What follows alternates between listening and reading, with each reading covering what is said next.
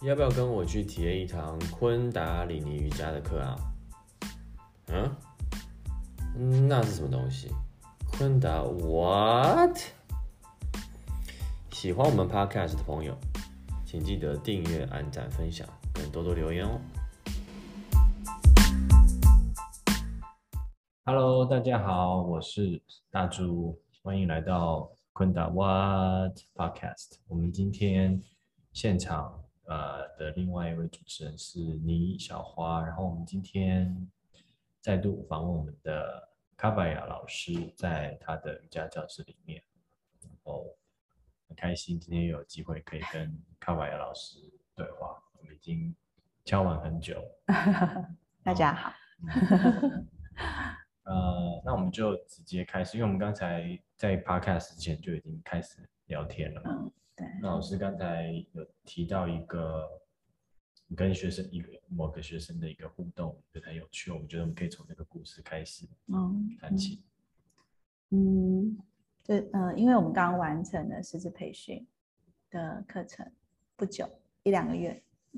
那有些时候我会回想，这半年发生的事情，然后有一件事，我自己觉得还蛮有趣，然后也有一些意义在里面。就是一天的下午吃完饭不久，准备要开始下午的课，那一个同学就跑来跟我聊他的过往，他的一些故事，然后在那个我们对谈的过程中，他有一些释放，然后有一些触动，他掉了一些泪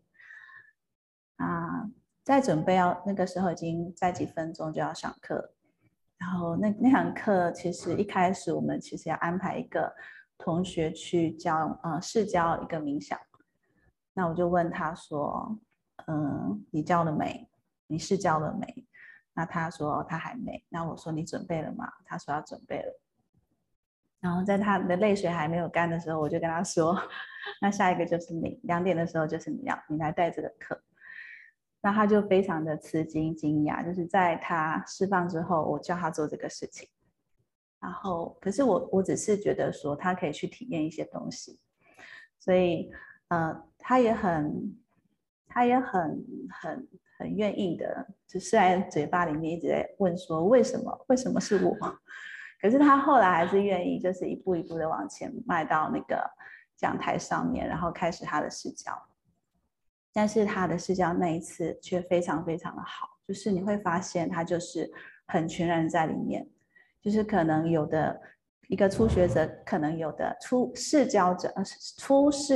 学的人，应该说初试教学的人可能有的那种紧张啊、担忧啊，在那一刻完全没有，因为他所需要做的就是全然的在里面教学，他连准备的那种情绪也没有，他就是 一上去就是全然的教课。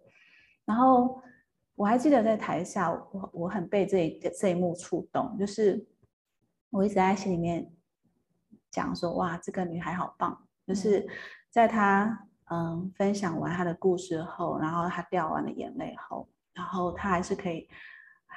完成这件事，而且做得非常非常的好。那这个事情就让我想起我曾经遇过的一个例子，也是在我的应该是副培训师身份的时候遇到的，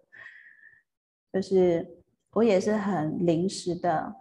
被指定要去带一门课，然后那一门课还不短，就是可能半个小时不到1个小时。那我能准备的时间就只有翻开书本到那一页，我还要自己找到那一页之后，没有其他时间了。一翻开我就要站起来，然后到讲台上。所以我到现在还记得我的那个宽的那个白色裤子摩擦过哪一些人的肩膀，就是我经过几个肩膀，然后我怎么踏上去的，每一步我都非常清楚。所以我很能够体会到那位同学的感受，就是你已经没有时间紧张了，你没有时间准备，你更没有时间紧张，你没有时间在你自己里面，你只能够很全然的去完成一件事情。所以坐上了讲台，我把书已经翻开了嘛，然后就一段一段的去陈述。然后我还记得那个时候，我每说一段，或者是我每一次在讲那一段的延伸的时候，我的那个笃定跟那一种全然在当下的感受，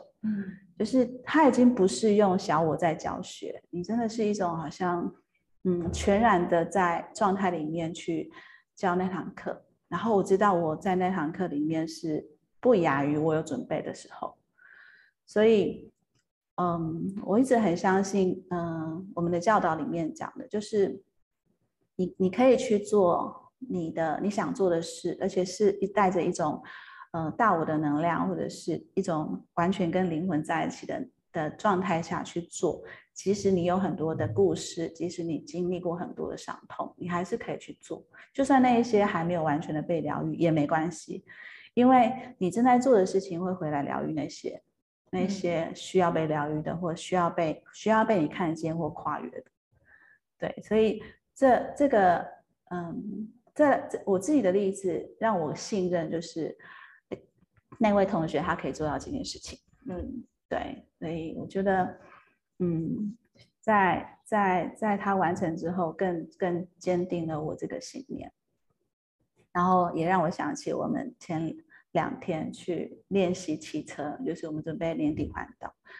然后大家都没有预期，连我都不知道，就是我们没有预期到我们会爬一座小山，然后听起来好像就是很一般般，但那个小山其实陡度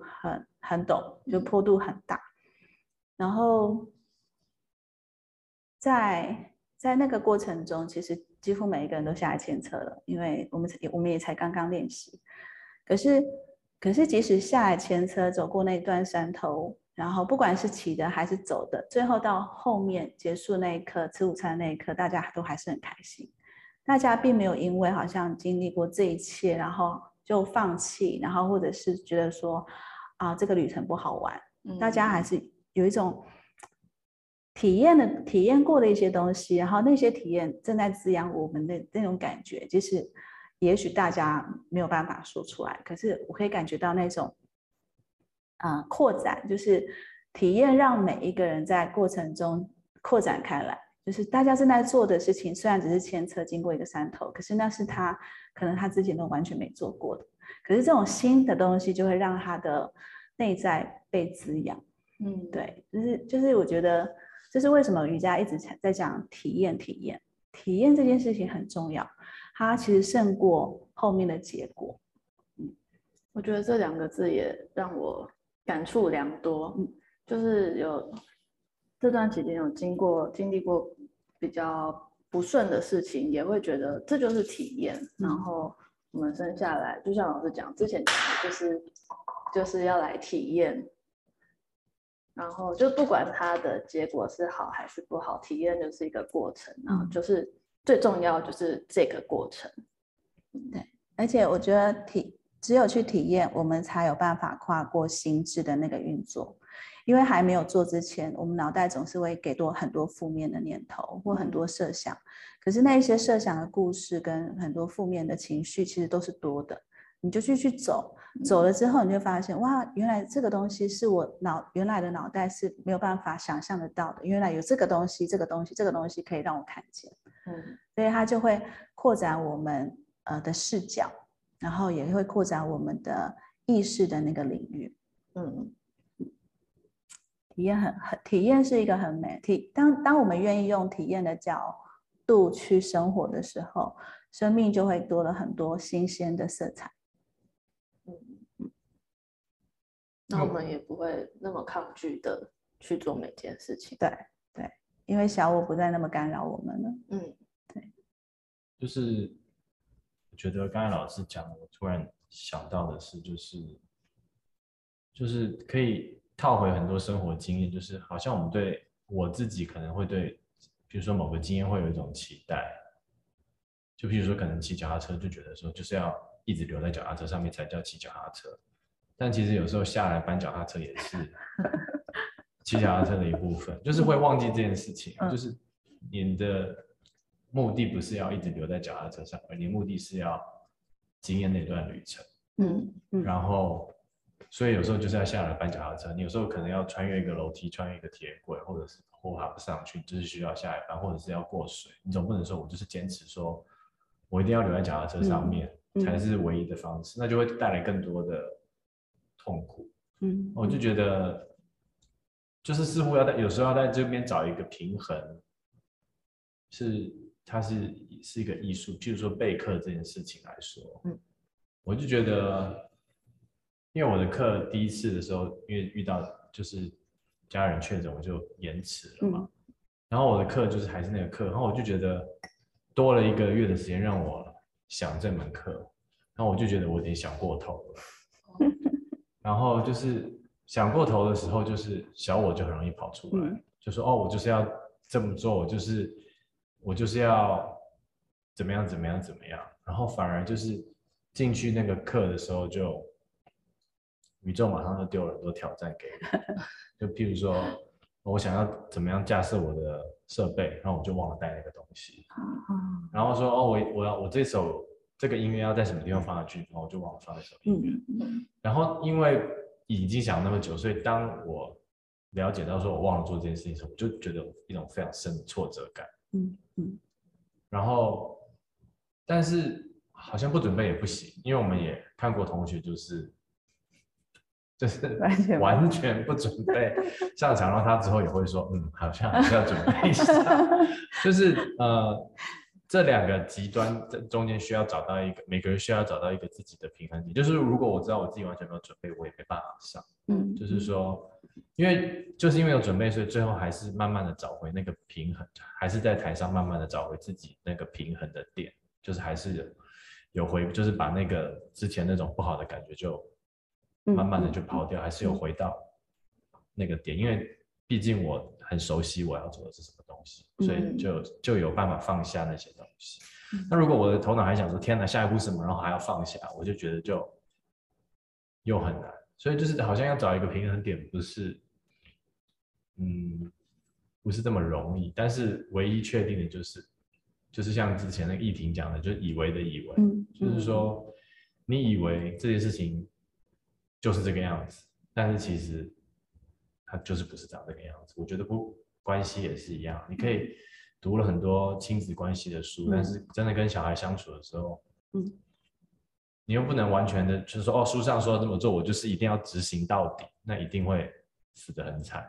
对啊，因为那个可能那个作者的小孩就是一个很乖的小孩子，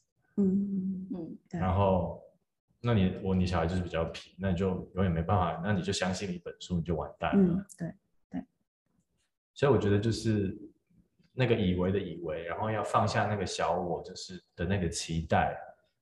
所以老师说因为你们是第一次骑，我觉得那个帮助就很大。如果已经骑了5次，然后你可能想说上次我明明就上得去，为什么这次我全程都是有一半时间都是在牵脚踏车，那种挫折感就会跑出来。但是如果那种第一次的新鲜感的时候，小我还不知道发生什么事情，好像就这个就会减低一点。但是我我觉得想问老师说，那要怎么样可以留在那个比较平衡的状态？就是说，不要让小我一直跑出来，然后一直处于那种不期待，真的就是去体验的状态，这样子。我觉得我没有抑制小我跑出来耶。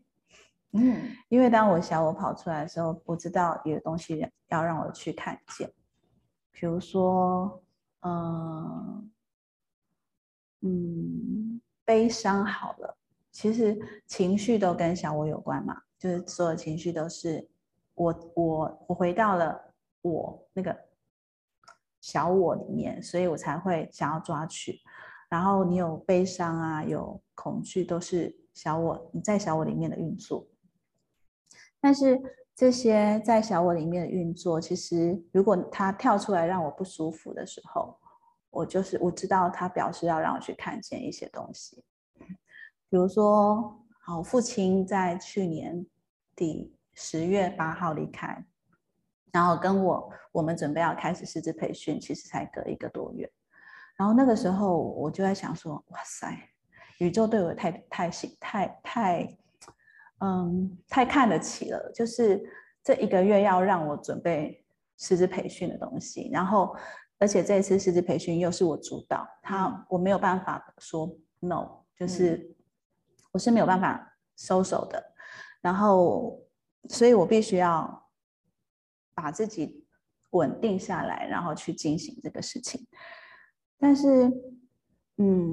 但是情绪还是有啊，悲伤还是有。其实只有在师资培训很忙的时候，很全然的在准备课的时候，我那个悲伤降下一些些。否则其实前段师资培训开始前，然后甚至到后段，我还跟大珠分享过，就是到了你们快要考试，然后我们教学差不多告一段落了，只是在复习的时候，那些跟我父亲的回忆就会跳出来，然后那些回忆就让我有点掉进去我的悲伤里面。但我一直觉得就是我不要去压抑悲伤，因为我看到很多的长者，他们为什么后来越来越对死亡好像漠然了，是因为他们把他们的情绪关起来了。可是从某一个角度来看，也是因为我们有感知，所以我们才会觉得这个世界有爱，这个世界是美好的。可是如果我们把那个感知关掉的话，我们虽然后面不会那么悲伤，可是相对我们也关掉了，我们可以去爱，可以去关怀，可以去享受这个世界的美好。所以有悲伤出现的时候，其实我没有去关掉它，但是我想要去看这后面要带给我什么样的学习或者讯息。一直到上个月吧，就是上个月底左右，就是这一段时间，我突然发现，就是我可以让情绪在，可是我也可以让内在的一种扩展保持住，就是那种扩展会让我们觉得好像被拖住的感觉，就是被宇宙支持的感觉，被这个世界支持的感觉。然后这种被支持、被拖住，一种内在放松、深度放松的感觉，在这个场域下，它可以包容我的悲伤，它可以包容我的所有情绪。就是我还是可以想念我的父亲，在想念里面我跟他之间的一种流动，但是我也知道，就是后面一股更大的能量正在支持我，能够包容这一切的存在。所以从这个角度来看的话，就是我又可以感觉到一种被支持的喜悦，可是那种喜悦不是快乐，也不是开心，它就是一种我被支持的。然后即使今天好，我想念我父亲多一点，我悲伤一点点也没关系，可是我还是被支持的。对，然后如果今天我有恐惧也没关系，我还是被支持的。所以我一直觉得说，看见小我在运作，后面就表示说我要看见东西，或者是我要学习到东西。当我可以从这个小我的呈现看到后面的智慧，或后面的一些流动的时候，其实它也在消弭小我对我的影响。所以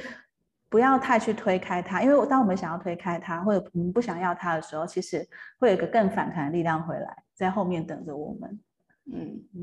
这是我自己的经验。事实上也推不开了，就是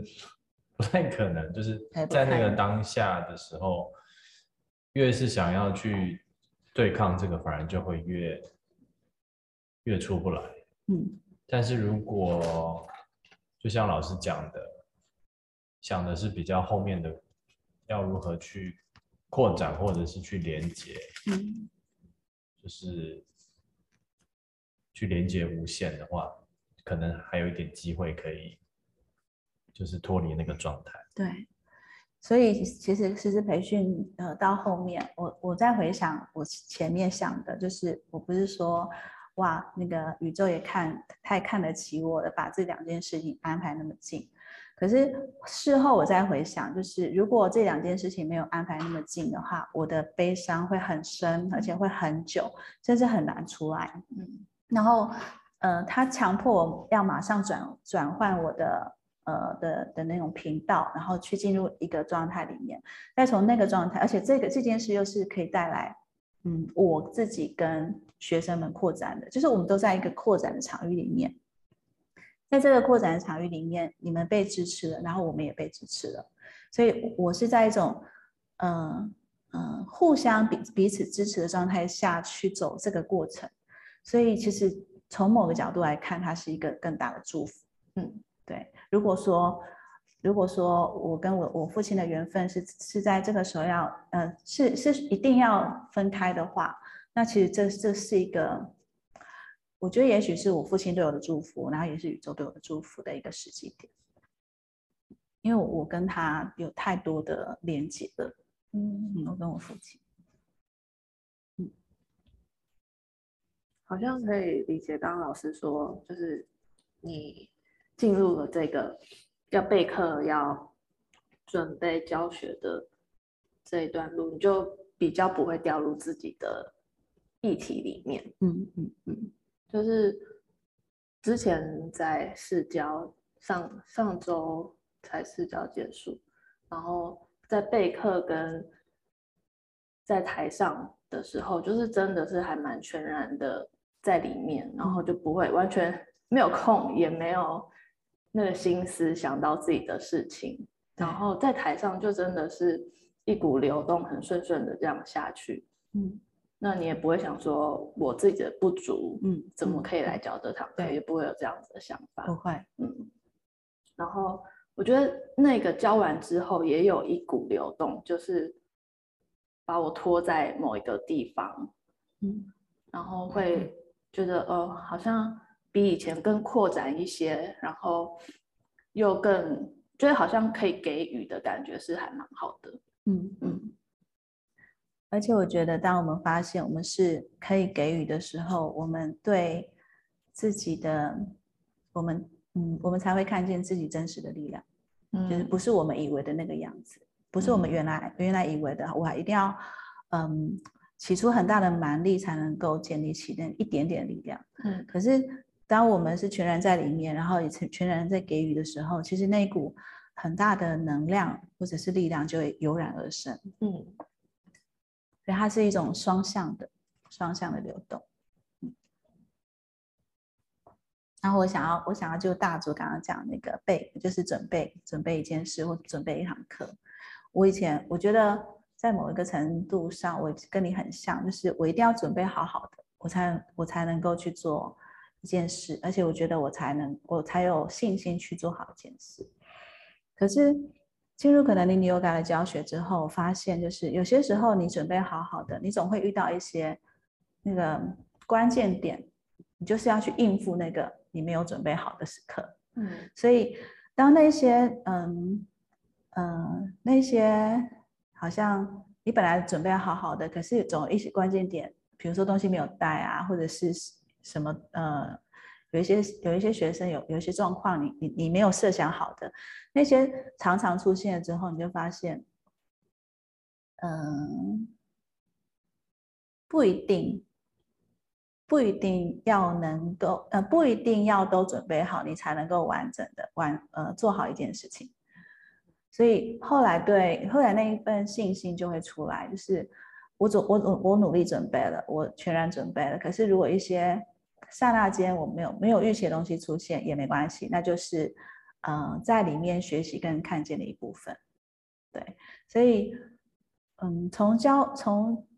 这几年教学的经验下来，我就越来越能够应付或者是面对那一些突如其来的挑战，就是你不再觉得哦我一定要准备好，我不想要这么多挑战的那种感觉已经不太会有了。所以我觉得这是一个我自己的从一开始要什么都准备好，到现在就是我可以临时要我做什么我可以上去，即使我什么都还没有准备，就像那天同学一样。但是那个什么都还没有准备，其实是你早就准备好了，那个准备是在我们的心，我们的心智准备好去面对任何挑战进来。当那一刻出现的时候，就算你没有准备，就算你准备要做一件你完全没有做过的事情，你还是可以做得很好。我觉得可能力 yoga 有太多的运作在这里面，所以它为什么之前讲过，就是它会让你觉得你好像在体验一个新的人生，因为以前我们觉得我做不到的，可是现在什么都做到了。对啊，对，我还是在想这件事情，就是跟一般的人生经验真的就是不太一样，就是从小学的就是要努力的，做好准备，但是似乎忘了，就是其实自己也有一个部分，就是还没有办法很明确的讲出来，但是自己其实人是跟这个世界的某一部分的互动是不需要准备的，但是我还没有办法很清楚的抓住它的分级，到底什么是属于需要准备的，什么是需要不要。比如说像你们去环岛骑脚踏车好了，你们也是在练习骑车嘛，对不对？就是还是要准备啊，就是那不准备的部分又存在于这个准备的过程中。可是你知道吗？我觉得很有趣的，我看起来好像说我们正在训练的过程是在训练体力，可是其实我觉得更多的是训练大家相信自己的那个内在力量，而不是体力。看起来是啦，表象上也是，可是其实在训练在建构大家的信任，对自己的信任。我倒不觉得是所谓的信心，是你相信你一步一步往前，你就可以踩完整个台湾的那种对自己的完全的信任。还有就是放掉那一种我做不到那种纠结。其实所有的，我觉得所有的训练都是为了这样的一个过程，师资培训也是啊。因为如果一开始我们就没有纠结，我们一开始就保有那种信任的话，你没有训练你还是可以骑完。老实说，你没有训练你还是可以骑完，只是过程中那种很累，就是他又跳出来去考验你的心智。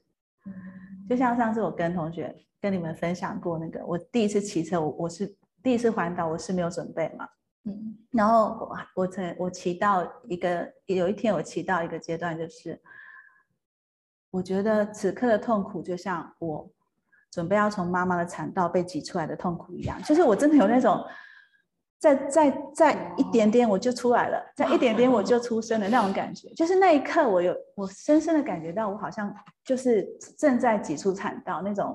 那种辛苦。所以那一刻出现的时候，我就会再转换一下我的心态，就是我不是在受苦着，我只是在为准备要出生的那一刻努力。对，所以就算没准备好了，当我们的心智准备好了，其实你可以做很多的事情。那其实现在我们正在帮助大家练习的，看起来是体力，看起来是技巧，可是其实后面还有很多东西，只是不见得在里面的人每个人都可以体验到。对。所以我自己觉得这个过程很好玩。就像前两天我们在爬那个坡，我就一直边爬边笑。其实大家都在牵扯，可是我觉得那种笑就是，就是体验，你就会很开心。这个体验的过程中，让大家有一种好像对我又收集了一枚贴纸，然后可以贴在我的那个体验的那个纸上面，就是好有趣的好玩的。生命其实应该是要这样去做的。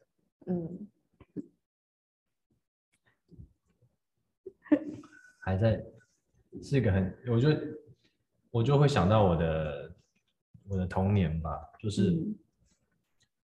譬如说小时候要去参加什么比赛啊，就是譬如说什么演讲比赛啊，什么朗读比赛，然后就是大人就说你一定好好准备啊，你一定好好准备。但是其实我很常常就是我现在想起来，我小时候的演讲比赛都是，就是演讲前才在比赛前才在，就是比赛的前，比如说下午比赛，我中午才在想下午要讲什么，或者是才在准备，就是真的，反而那种状态反而对我来说是舒服的，就是而且也得了不少奖。但是反而好像一直被训练说，你如果不准备好，你的表现就会很差。对。然后慢慢就相信了这件事情。当然，我觉得准备还是很重要，但是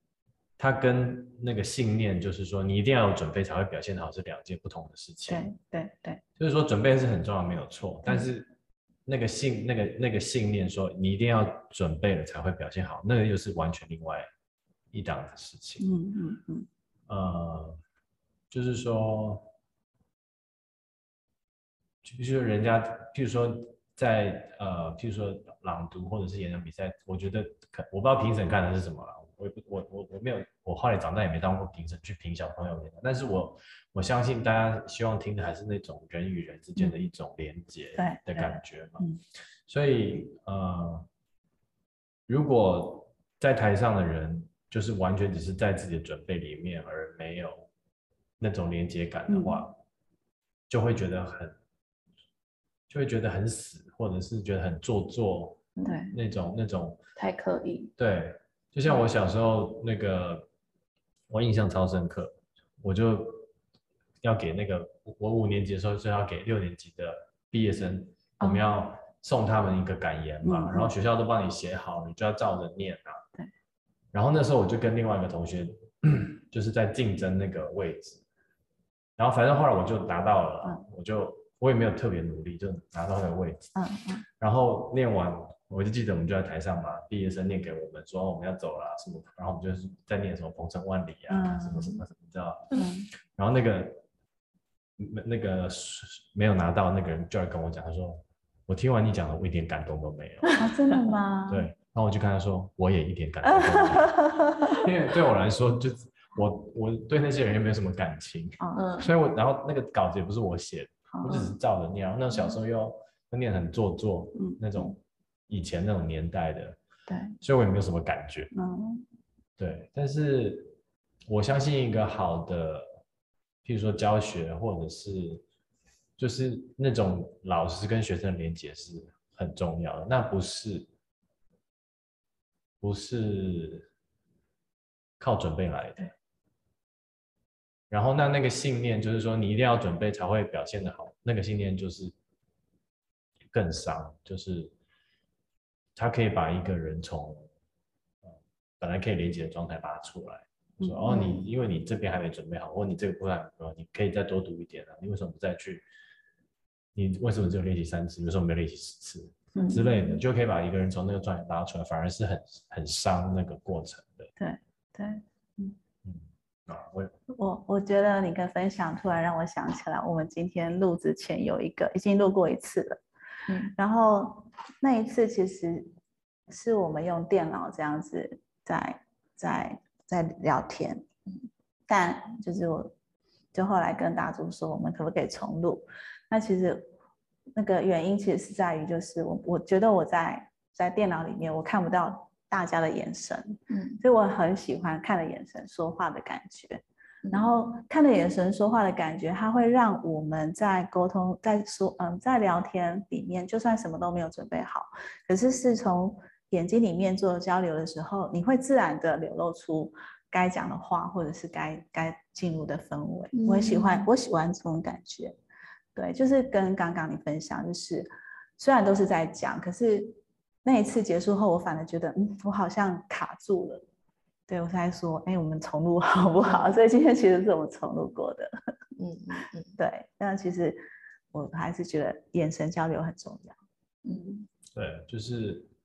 像我们录这个 podcast， 就是我们其实大家都没有事先润稿，也没有说我们今天要讲什么主题。所以有时候真的会讲，就会突然有种感觉，就是接下来讲什么。对。但是我觉得也很 OK， 那就从不知道的地方开始讲起来，就是我不知道这个东西是什么东西，但是我让我把我的想法先丢出来，然后看看可不可以理出什么头绪。其实我觉得那种感觉就是才是真的连结的感觉吧，就是我不一定要很知道，就是说我一定要告诉你我要讲什么东西，我准备了好了什么东西要跟大家分享，而是说是我们分享的是一种当时的状态，但是不代表这个东西就没有，它一定就会比没有准备有准备的东西不好，甚至是更好，因为大部分的人不会把这些东西分享出来，就是说，我突然想不到，但是我以前有一个这样的经验，看看可不可以跟这话题扯上一点关联，然后从里面得到一些有益的觉得这反而是更多的连结。对，我觉得连结强过准备的内容，因为就像教课也是一样，很多时候像早期以前我准备好一堂课了啊， kriya 设定好了，冥想设定好了，可是当下来的人所跟我的连接，所给予我的感受就不是这个样子，他会让我觉得说我今天根本就不适合教这一套，就是可是我都准备好了，就是可是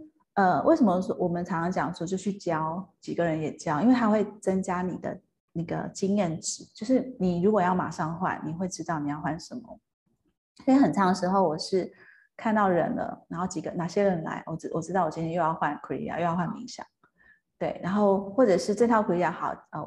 原来要教的 kriya 确实也教了，可是教完大家休息的时候，我就知道要下一个冥想要换掉了，就是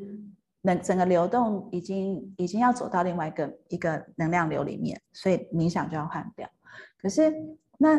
换掉这件事情，就是需要前面很多的准备。我曾经很多的准备，让我知道我有什么可以换，而不是说我没有准备过，然后我随便翻书。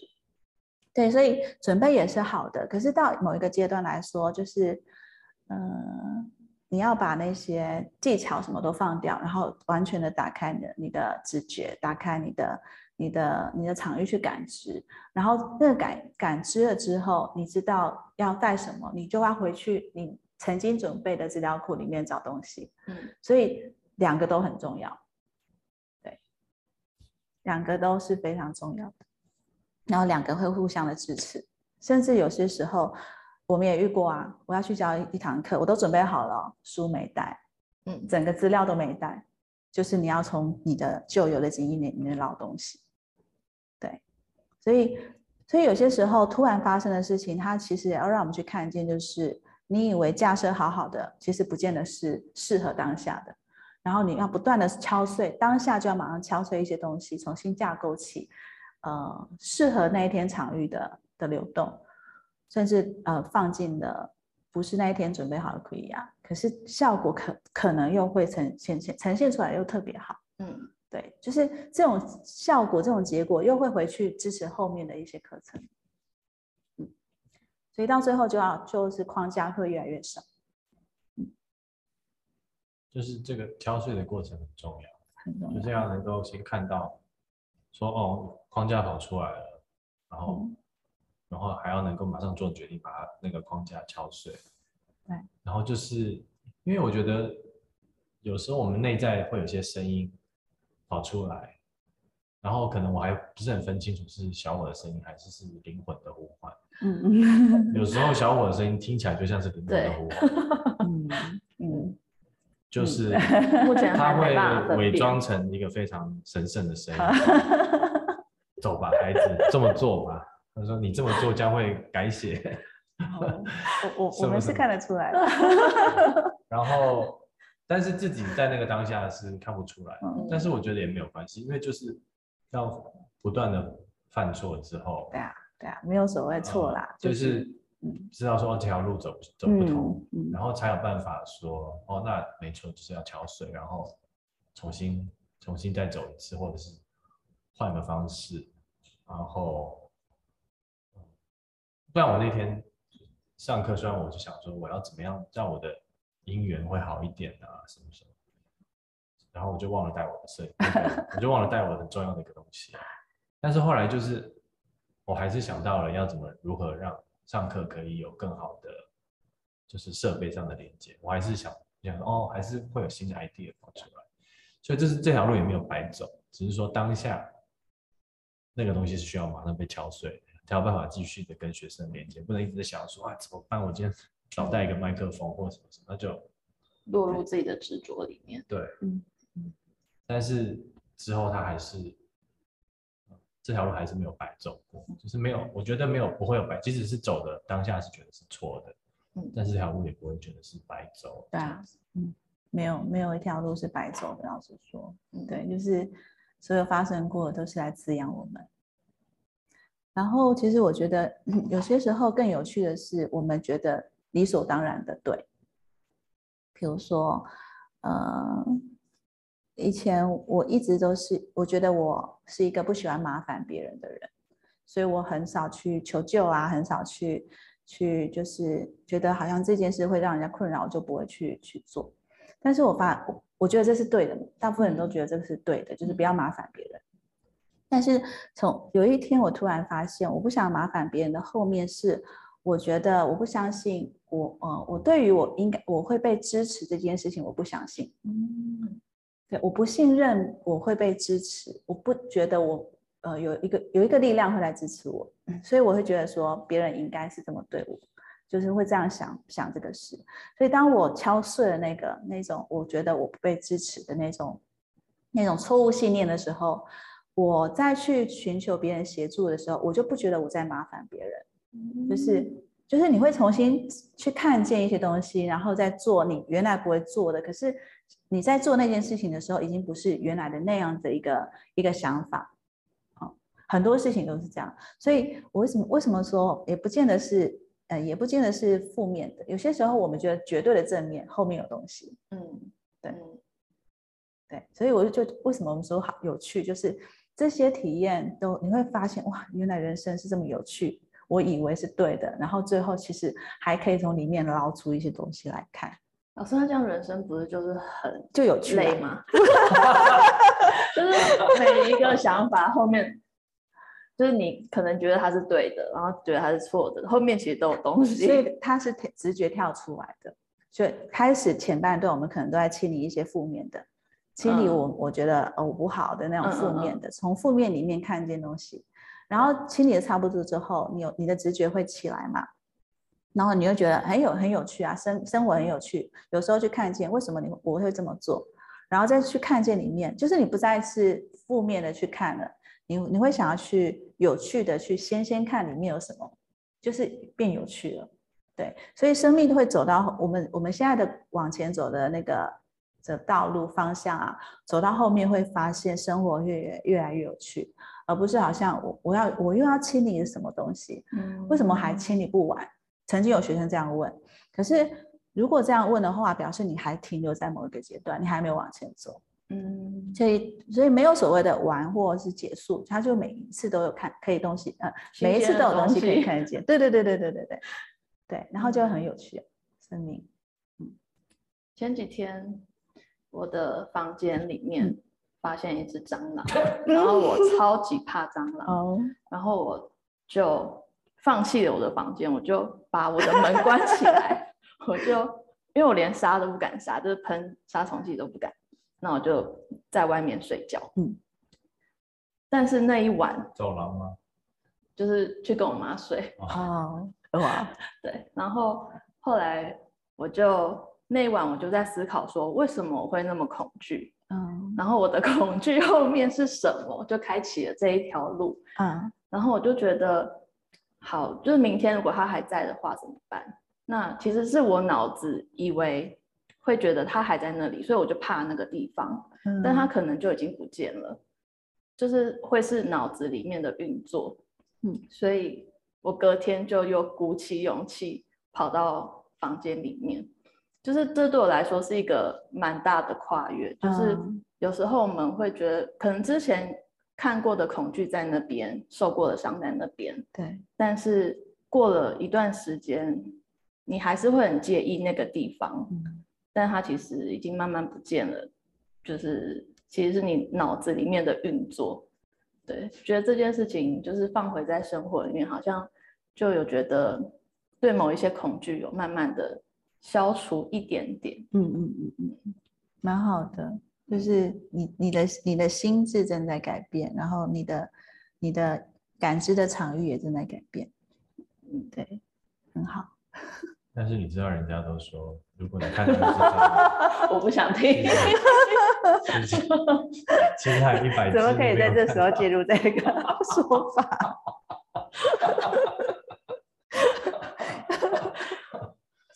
这样子，那个小花会跟他妈妈关系更好，会再多睡觉。也许他们就搬家了，就离家出走。没有，也许以后你不怕蟑螂啦。对，也有可能，也许就不怕。也许我就是觉得我就是很怕蟑螂，这个念头根深蒂固在我心里。但其实长大了，也许可能会没那么怕，也不一定。像我以前也怕老鼠，可是我有一年我们去印度，然后那一年不知道为什么就是选庙来住，印度的庙。然后他们庙宇其实就是有所谓的那种厢房，其实就在隔壁，没有特别的隔什么，然后就是有老鼠，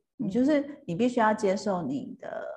睡的地方旁边可能会有老鼠这样子爬过去这样。然后当那一次的经验，就是因为不是一晚好几晚，那一次的经验之后，我就不再那么怕老鼠，只是说也没有那么喜欢它，就是没有那么怕了。对，就是我觉得很多时候就是经验让我们去看见，我可以跟我原来的恐惧怎么样相处，而不是用原来的模式去跟它去抵抗它，或者是去好像推走一些感受，然后它就会重新的架构我们一些新的感知，然后就会不一样，一切就会不一样。对，还蛮有趣的。让我想到我们其实学那个叫什么，就是进化生物学的时候，就讲到说人类会有很多天生的恐惧，就是你不需要学习就会有的恐惧。譬如说蛇，他们就给就是小婴儿看蛇的照片，然后去量他们的瞳孔的反应，然后大部分的人就是看到蛇都会有瞳孔都会有剧烈的反应。然后但是事实上是就是现在的生活中一般人会遇到蛇的机会基本上是少之又少，就是说你需要怕蛇这件事情是不太存在的。那你可能更需要怕的是被刀子砍到啊，或者是被车撞，或者是你知道美国可能有枪支的问题，或者是其他的事情，你可能会应该更怕这些东西。但是他们就发现，你给小婴儿看一个什么枪的照片啊、刀子的照片，他们一点反应都没有。就是所以他们这种东西叫做一个 mismatch， 就是说，可能这个东西在几百年前或几千年前是对你来说是一个有用的恐惧。你可能以前真的在野外，你看到一只蛇，如果你没有跳开，然后你还没生小孩的话，你就不会有机会生小孩。你被咬到嘛，你就掰了，那你的 DNA 就不会传下去。对，所以久了之后，大部分的 DNA 都是会看到蛇会怕的 DNA，所以它已经根深蒂固的在我们的 DNA 里面了。但是它已经，当人类已经演进了这么多久了，已经到这个现代这个状况，它已经不太适合。它是一个没有太大意义的恐惧。那这种东西就是存在于各个地方嘛，所以我们人会有很多基本的那种反应或感觉，其实对我们来说不一定是完全是会帮助我们的，所以他们是叫做一种 mismatch， 就是它不 match 你。比如说我们很喜欢吃盐啊或吃糖，这对以前的人来说很重要嘛。你可能一个人捡到一个水果，然后一个人捡到一个树枝。那会去啃树枝那个人就活不下来，啃了水果的人他可能就可以多活几天，他可以等到下一颗水果出现。所以那个基因里面有喜欢糖的，那个基因就被传下来。可是到现在我们先打开冰箱，里面全部都是各种高能量的食物，然后我们又一直去追求这个东西的时候，那就是可能会过胖啊，体脂肪高。所以就是我们的恐惧有时候也并不，我只是刚你一提到这个，我就突然想到这个，好像跟瑜伽也没什么关系。有，我觉得有关系，就是这些被 DNA 传下来的东西，它会在，所以为什么有时候我们要做清理？可是如果没有清理的话，其实所谓的有觉知的吃，有觉知的行动就显得特别重要。就是我真的害怕这个东西吗？也许不是，它是一种，它不是我的东西，它可能是一直都在，可是它不是我的，这很有趣。就是它有可能对，或者是我就曾经遇过，就是我们曾经疗愈过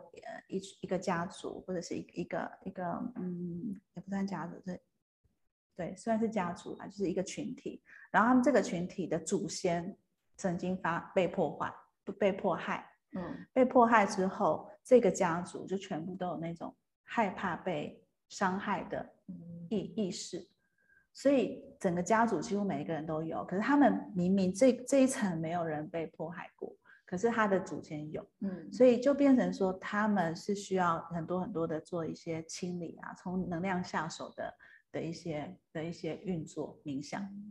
这是有可能发生的。那如果说一般人我们没有办法真的接受到这些冥想或者这些能量调整的话，其实所谓的有觉知的行动很重要。所以为什么瑜伽可能跟你讲觉察觉知，就是我真的是有这么想喝这杯水嘛，嗯，或者是我真的有这么想要喝糖水嘛，嗯，或者是想要吃肉嘛，也许它只是一种，就是一种被驱使的东西，而不是你真的想。对，所以有觉知的行动，有觉知的吃，有觉知的去做的话，其实我们会跟那种不需要的恐惧分开来。对，就是让我想到另外一个，因为这其实跟人类的行为有真的很大关系。以前人就是他们做过的实验，就是一个大笼子里面就是有一堆猴子吧，嗯，然后他们就是先在笼子中央放了一堆香蕉，嗯，然后猴子就会去吃那个香蕉，吃了一阵子大家就会很开心啊，就等香蕉来就可以吃香蕉，嗯，然后他们就加了第二个东西进去，就是说哪一只猴子去拿了那个香蕉，所有的猴子都会被电击。这样子一下就是很不舒服嘛，嗯，然后所以猴子久了之后就知道说谁去拿了香蕉就害大家被电击一下，嗯，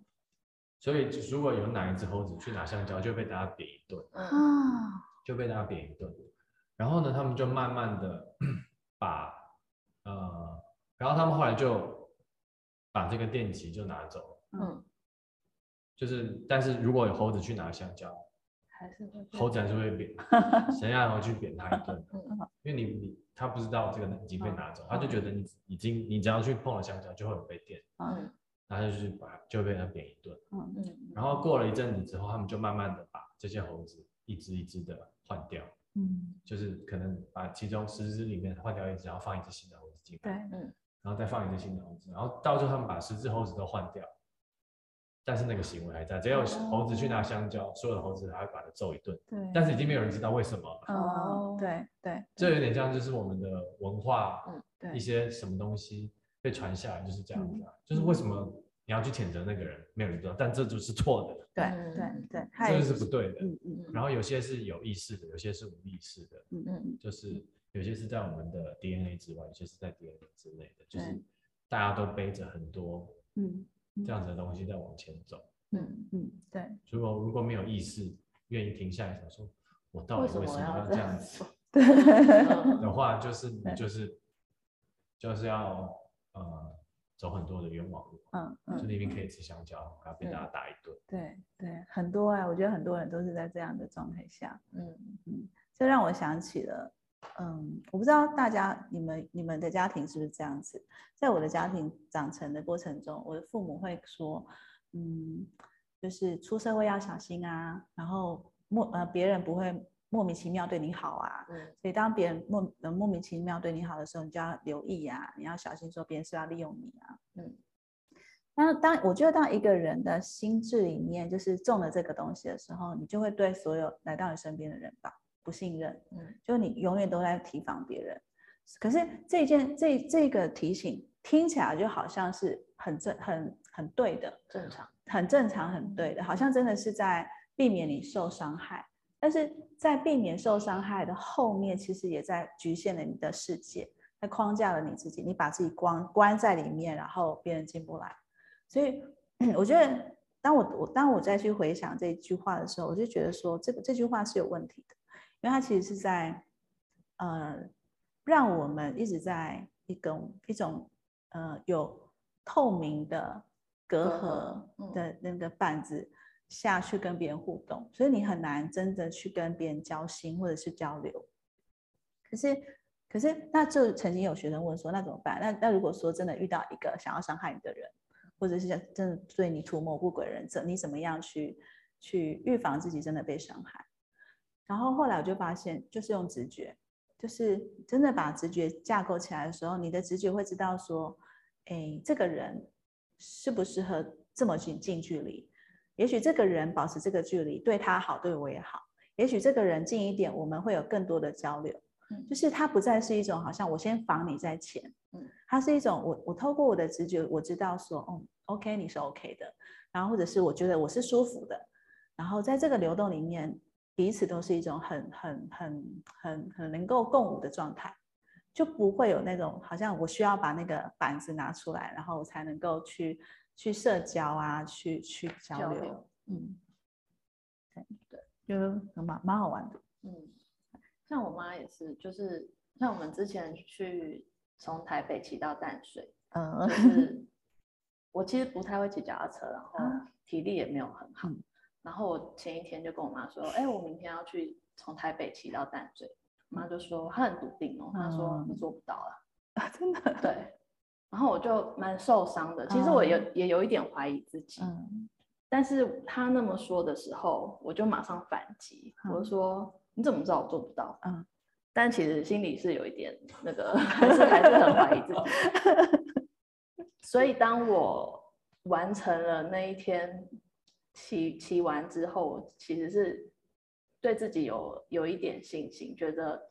好像没有这么多做不到的事情。然后，但我又再去回想我妈说的这句话。我知道他是善意，他其实是害怕你体力不够，然后在那边可能会受伤啊，或者是那个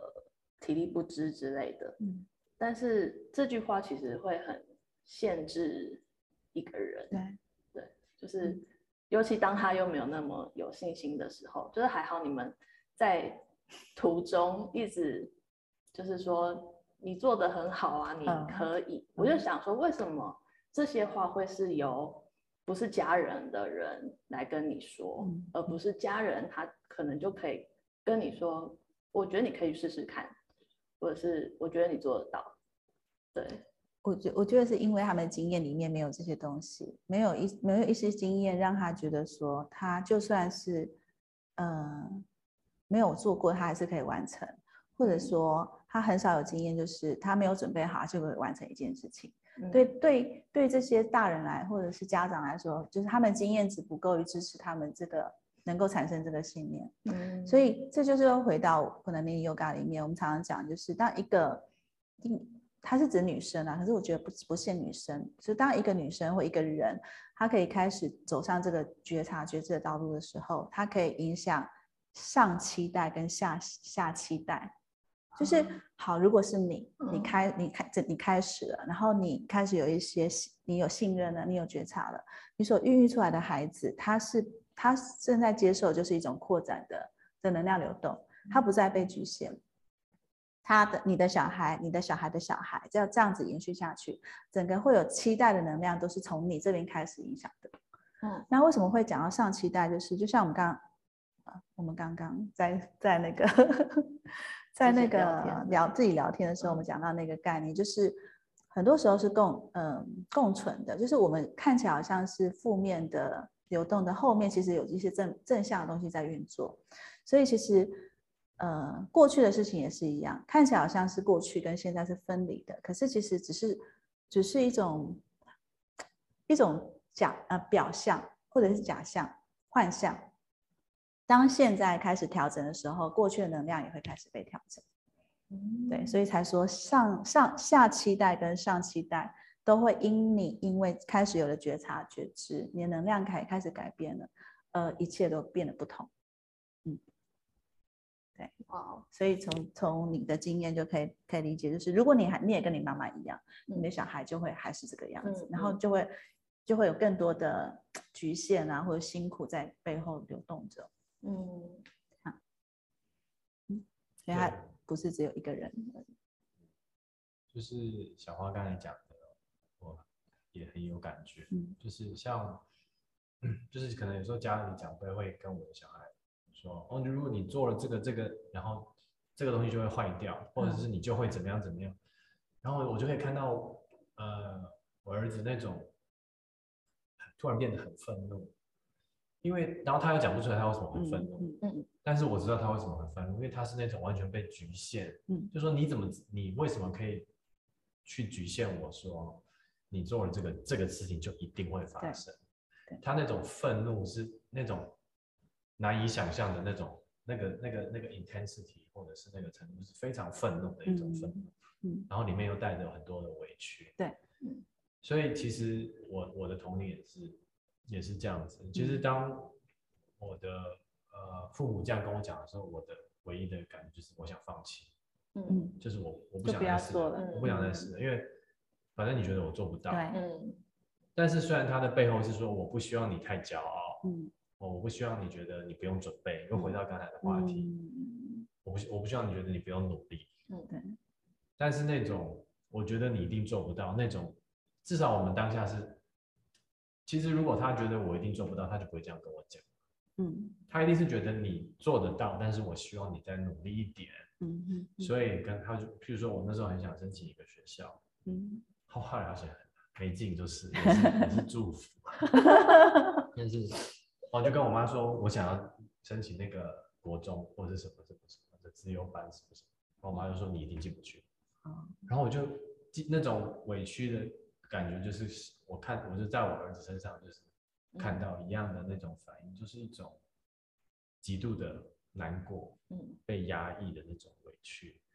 然后，但是其实妈妈讲那句话的背后是需要，我觉得你进得去，但是我希望你可以，我激将法，对，激将法，我多么希望你进啊，对对，然后。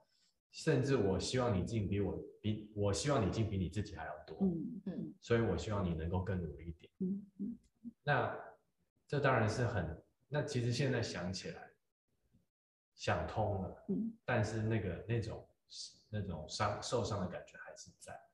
还是记得那种很难过的感觉，然后其实那样子的说法到现在都还是影响我的行为模式，就是有时候需要非常强烈的提醒自己说不要掉入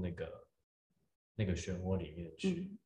其实是辛苦的，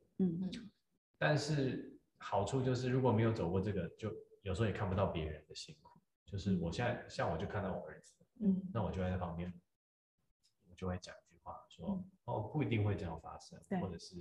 就帮他从这个里面帮他解出来，对，就是。提醒他，哦，这不一定会发生啊。就是说你这么做可能会这样，然后你可以怎么做，然后你没有什么选择，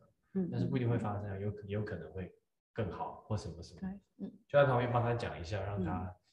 有一个出口这样子。所以老师刚才讲说，从自己开始可以影响上期待、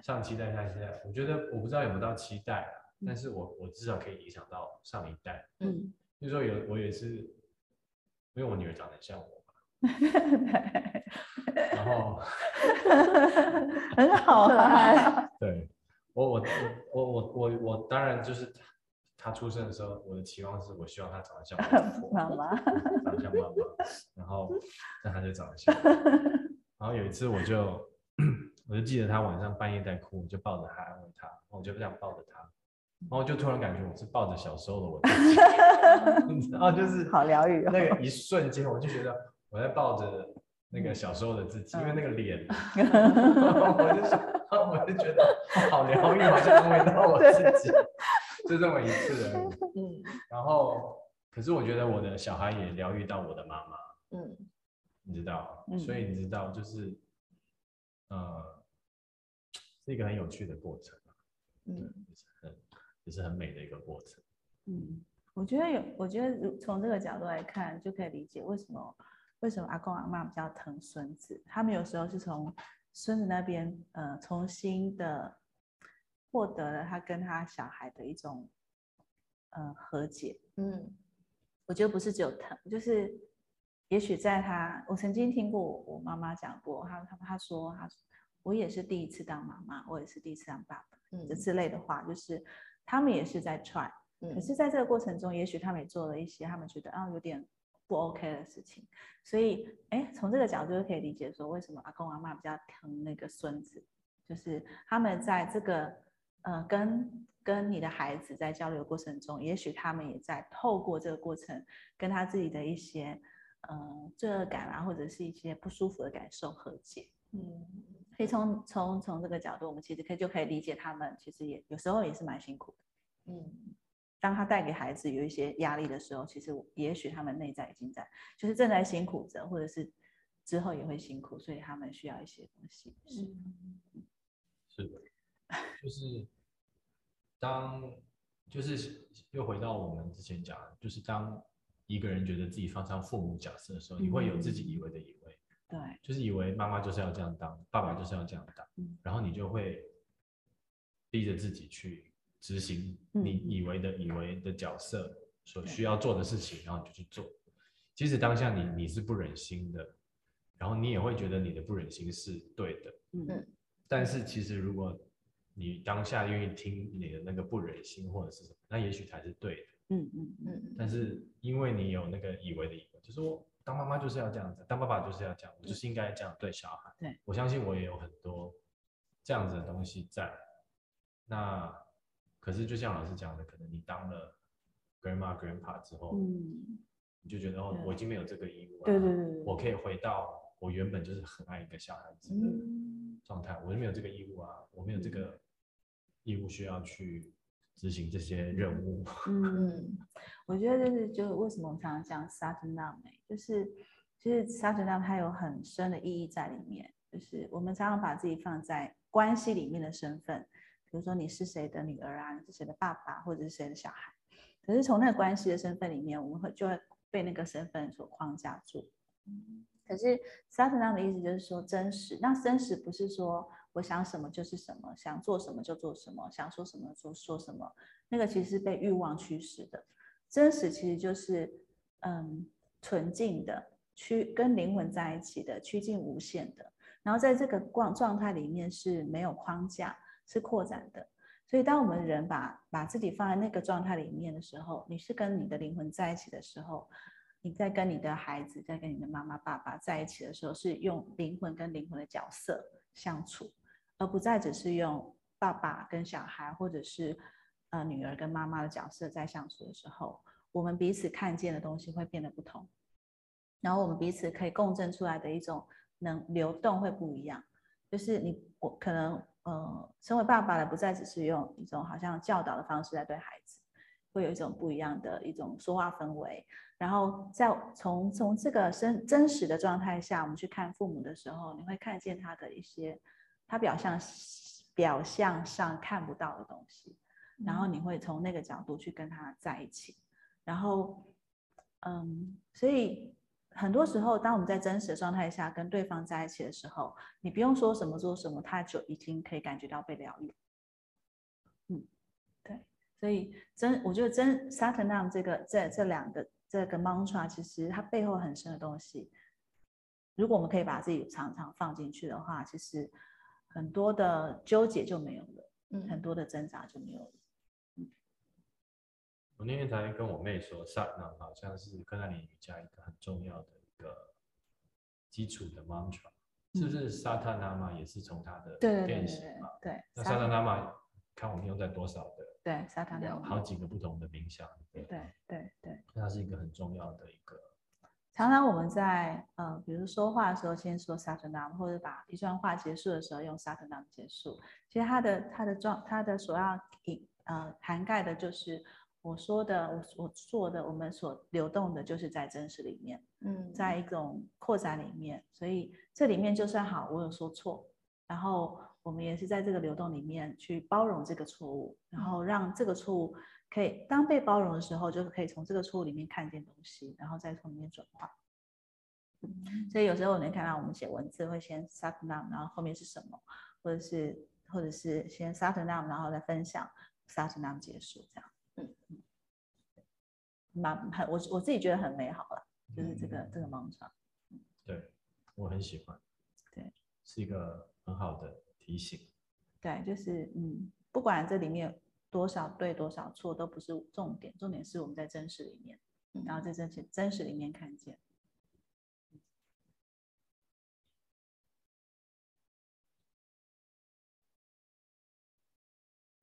就是又回到那个我们讲的，就是议题讲的以为，就是脱离了Sat Naam，就是我反而觉得他以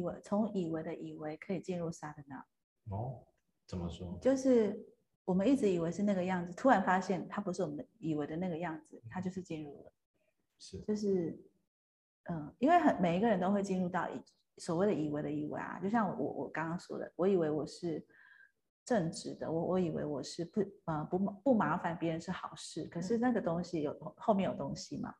可是当我们看见那个东西，我才真正的明白说，哦，我被什么框架住了，然后框架拿掉了，我就可以在这个方面扩展开来。所以看见了那些以为的以为，其实是好事。对，我们以为的以为是好事，但是有些时候自己很难看见，就需要有人协助。对，但是也很有趣，就是这个东西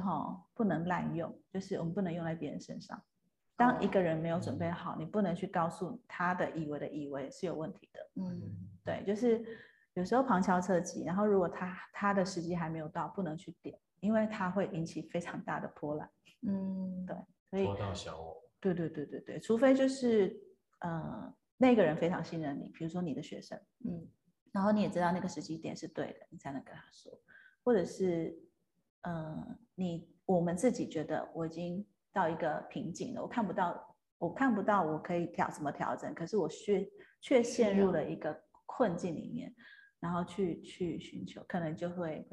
知道一些东西，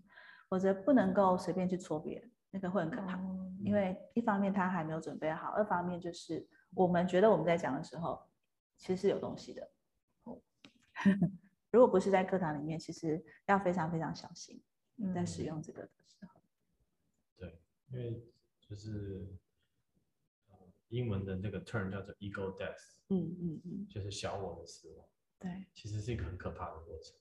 伴随着那真的就像死了一次一样。对啊，我想可能很多人都，我自己有经历过，那背后是那种很多的羞耻感。就是当你经历过那个，原来我是这样子的人，我跟我以为的样子是，但不一定是真的是有很糟糕的行为，只是说原来我不是我想的那样子，那个背后的那个罪恶感跟羞耻感是可以毁掉好几段关系的。如果你是去戳刺的那个人，然后就像老师讲的，在不对的时间点，你可以毁掉好几段关系。对，所以我很赞，我觉得老师讲的很对，就是而且每个人都有自己的路要走。对，所以就是我觉得比起去戳人家，更难的是接受跟支持。对，就是说我就愿意接受你现在的样子，我就是愿意接受你，即使我看起来很明显是一个错误的行为，或者是一个很 ridiculous 的方式，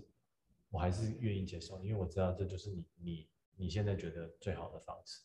但我觉得这才是最难的，比起去戳刺说，你怎么看不到啊？大家都看得到，我找10个人来告诉你到底哪里做错。对，这个反而是。所以很有趣哦，刚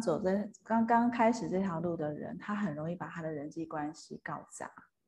因为他会开始用他所知道的去看别人，对，看别人纠正别人。所以当一个人他穿越了自己很多的历程的时候，他会选择，或者他会知道说有些东西是不说比较好。然后你想要说，一定是自己有东西，然后你要去消化自己的东西。比如说你看那个人，看旁边这个人，就是哪一点就非常不顺眼，那个不顺眼后面。是自己的东西，所以当我们消融掉那一些东西的时候，或者是消化了我们内在的一些状态的时候，你再看那个人，你会发现他就是可爱而已。对，他会变得可爱，因为他在做一个你不会做的事，就是你会对于你不会做的事，或者是你没有在进行的事情的这种行为，你不再绝对的给予好或坏的标签。就是变可爱。对啊，如果真的是看不惯，你会知道就不适合，或者是就分手。如果说有些人是这样子，但是我指的是朋友，但家人的话，就是你要不断的转化。所以为什么说跟家人之间的关系永远都是比较困难的？在看见里面，就是那个你要消融的东西是比较深的，比较多。对，家人就是家人。我觉得我们会成为家人或者是亲密的人，已经有一些引力在里面吧，作用着。对，然后会有那个引力，其实就是一种灵魂跟灵魂之间需要彼此支持往前走的一个力量。然后也许彼此往前走的这个过程中，要看见的东西会有点挑战，那也就是要有勇气去面对这个挑战，带着勇气或带着信任去迎接它。挑战最后就不会是挑战，挑战最后就是一个有趣的事情。它除了会在我们的意识里面转化，它也会在我们跟那个人之间有一些改变跟转化，所以它也是双向的。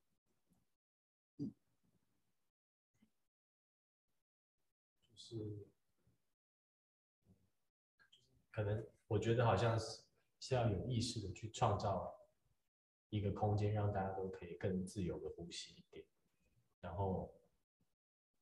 就是。然后有那个空间出来之后，大家才有办法去做一些疗愈的。我反而觉得是要创造一个空间，让自己能够自由的呼吸。当我们自己可以自由呼吸的时候，不管那个人在多纠结，你跟他对谈的时候，你没有意图的想要改变他什么，可是在你的说话，在你跟他的应对上，你就慢慢的自然解开了一些东西。所以其实我最重要的还是那个我们自己能不能自由顺畅的呼吸。所以我们师资培训也讲过啊，就是看起来好像一堂课里面最重要是学生，但事实上不是，最重要的是老师。老师如果自己有纠结，在那个教课的过程中是状况不 OK 的，其实影响的更多，就是学生在里面是没有办法跟你互动的或者流动的。所以看起来这个说法好像有点自私，是老师其实比较重要，其实不是，而是你把你的中心顾好，然后你一个老师不用去想说我要对 A 学生做什么，对 B 学生做什么，对 C 做什么，你的状态顾好，你的场域就已经涵盖所有，你自然就会在这个不预期的状态下跟每一个人有一个很好的流动，最适合那个彼此关系的流动。然后关系也是啊，就是关系不是说我要把每个人都都照顾好，关系其实是你要先把你自己照顾好，然后在你把自己的状态调整好之后，你用这个状态好扩展的，带着爱的，带着信任的流动去跟每一个人互动，然后他自然就会这个关系自然就会被滋养。对，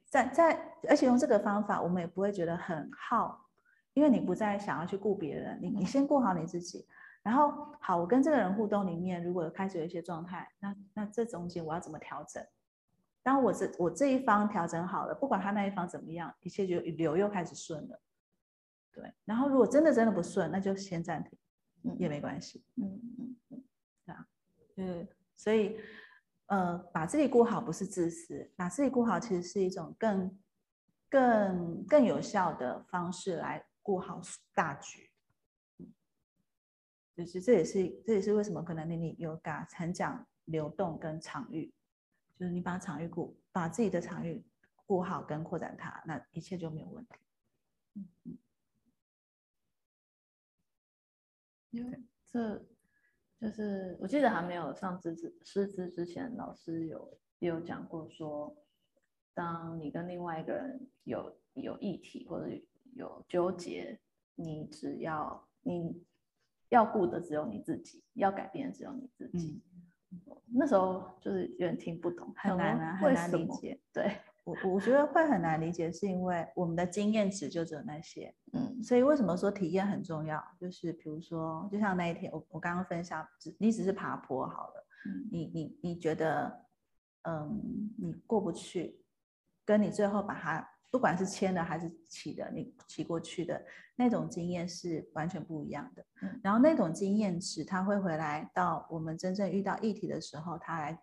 让我们开始有一些不同角度的看见跟思考。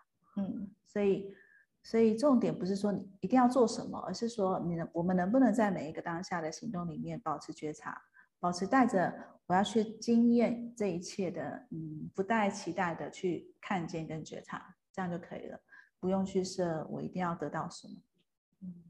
这样子，像比如说经过这半年的师资培训，现在你再来看这句话，这段话，你就会更明白。那不是说好像你学了很多东西你明白了，而是你的经验值变多了，然后你在扩展自己的能力变大了。所以有些初学者都会来问说，那可不可以先介绍我书，我先看书，然后我再更进入课程更容易。我都会说先不要，因为书不会建立你体验的经验值，它只会一直灌输在你的脑袋里面。可是脑袋的吸收它就是同样的模式，你模式没有改变，你吸收进来的只是在这个模式里面所收到的东西。可是如果改变的模式，同样一本书，你所看见的东西会不一样。对啊，就像很多人说，就是几年前看了某一部电影或者是某一本书，跟现在看完全不一样的，是同样道理。就是师资培训那本书也是一样，就是你现在看好像看不懂，或者是几% 看不懂，可是你在几年后再回来看，就你会收获很多。就你会发现，为什么之前完全都没看过，而且完全不知道他在写这个东西。可是不是他没有写，不是你没有看见，是你也看过了，可是你没有 catch 到，因为你的模式里面跟他没有办法共鸣，或者是你没有办法抓到他。所以这就很有趣啊。永远都有新的东西在我们的日常生活里面被看见。即使是一样的路，然后即使是同一批人，然后即使是你每天的做的事情都一样，其实还是有东西可以被看见。就像我工作也是，现在就是经历了这半年的师资培训，我觉得我好像换了一个工作，我没有换工作，但是我好像换了一个工作。你根本就换一个人吧？我觉得。你不觉得他好像换了一个人？就是是同样的事情，同样的人，但是看见的不一样，处理的方式不一样。对，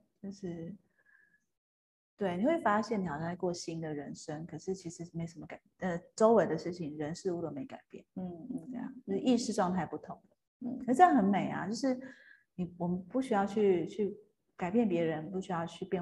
变工作，可是你却拥有一种很新鲜的感受在生命里面。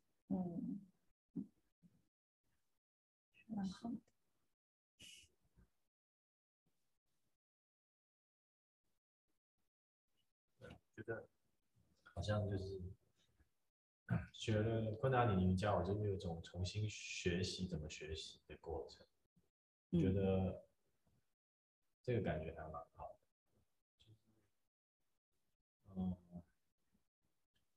还没有办法讲得很清楚，但是譬如说我大概同一个时间学昆达里尼瑜伽，我又重新开始学，我也开始学高尔夫球。但是我觉得我学昆达里尼瑜伽的经验有去 support 到我学高尔夫球的经验，但我没有觉得我学高尔夫球的经验有 support 到我学昆达里尼瑜伽的经验。你知道，我觉得它还是有一个层次上的差异，但我还没有办法讲得很清楚它到底是差在哪里，因为它都是很需要用身体去体会感觉东西，然后你也需要学一些理论的东西，然后你要再用你的身体去感觉那个理论。但是昆达里尼瑜伽好像它整个系统是更完整的，所以我在里面得到的经验可以反馈到我的生活其他的面向。但是我觉得高尔夫球好像的影响就没有这么大，就像我今天跟Ines或者是小黄讲过，我觉得就是练完那个晨练或者是早课之后，我就对小孩子就更多的宽容。嗯，就真的觉得改变不是这么容易，改变是很痛苦的。然后除非真的自己真的很想要，没有人可以逼你做这件事情，也逼不来。你要怎么逼一个人早上4点钟爬起来练成？不可能嘛。对啊，没办法。他只会跟你翻脸而已。所以就是小朋友也是一样，我就觉得好像就有更多的包容。我只是举个例子说，这是从昆达里瑜伽上可以 support 到我生活经验。就是我觉得如果大家很多就是更多的父母或更多的老师，来学习的话，他们也许更能够体会小孩子正经历过的什么样的经验。因为我觉得我们都是一路都是学，然后就说你现在是爸爸，然后你要教你的小孩子，然后就会用我觉得以为的方式去教他，而且我已经忘记当个小孩子是什么样的感觉，我已经忘记从一个什么都不懂的人要去学一个全新的东西，然后是很艰难的，它是一个什么样的感觉，包括身体没有连结，然后灵魂没有连结，心智没有连结的状态下，要怎么去从哪里接起来，那是一个一开始是一个很辛苦的过程。那如果有更多的父母或者是老师可以重新走一遍这个过程，也许他们可以更深刻的体会到，我们小孩子其实他们的经历跟我们想象的是完全不一样。对，我们以为就是叫你做这个你就该做这个就好了嘛，这么简单，就叫你做这件事你就做这件事就好了，怎么就是更简单的事吗？就是叫你做你就做，我们就没事啦，对不对？没有比这个更简单的啊，我叫你做你就做了，你为什么不做？你为什么不做？你为什么？你一定是有什么原因，你一定有什么心理上的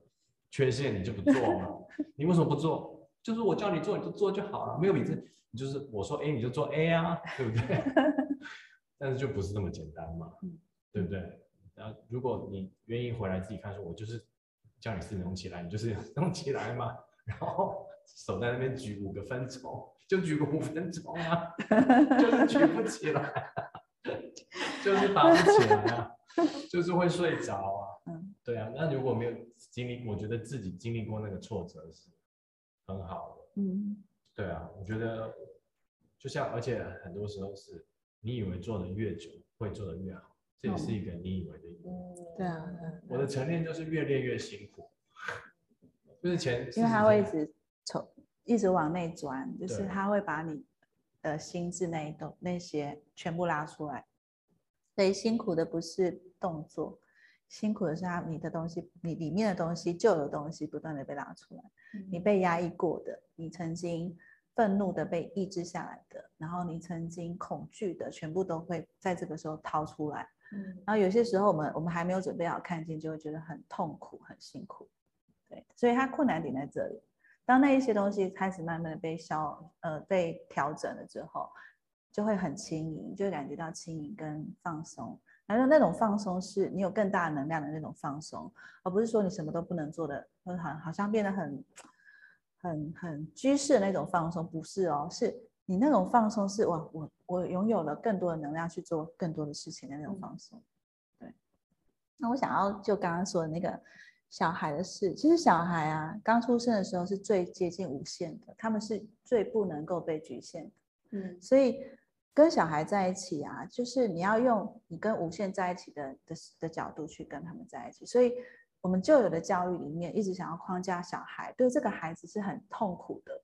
可是他不会说，他没有办法说。所以在旧有教育下的那种小孩，其实他是很压抑、很局限的。然后那种会造就他没有办法扩展出他自己，然后这样一直延续下去，就会变成就是教育都是比较收缩、比较压抑的状态。所以小孩本来就没有办法被控制，你只能够顺着他现在的流去走，然后协助他去看见他可以看见的。所以不容易。我觉得当父亲、母亲这件事情都是不容易的，因为他需要更多的。跟自己在一起的，去跟孩子在一起。可是多数的爸爸妈妈是一直想要，好像用父亲或母亲的角色来跟他的孩子在一起，他已经没有他自己，然后当父母没有真正的往内的时候，他跟孩子是会断联的。嗯，对。而且就是以无限的角度跟孩子在一起，已经有一个难度了。嗯，然后又要再加上还要跟这个世界其他的人在一起。对对对，不容易。有不同的眼光跟他们就是以为的正确的眼光去。所以现在有很多父母是自学，就是让小孩自学，就是但是自学这方面也是要且看且走，就是我们到底要放多少的自由，然后多少要收回来，这个也是一个功课，也是一个学问。嗯，对。就是回到老师刚才讲，就是就跟小孩子。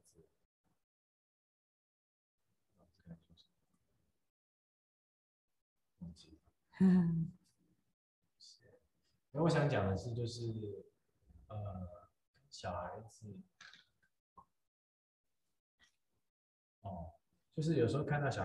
朋友会有一些行为，可是我们会用自己的经验去解释说他为什么会有这个行为，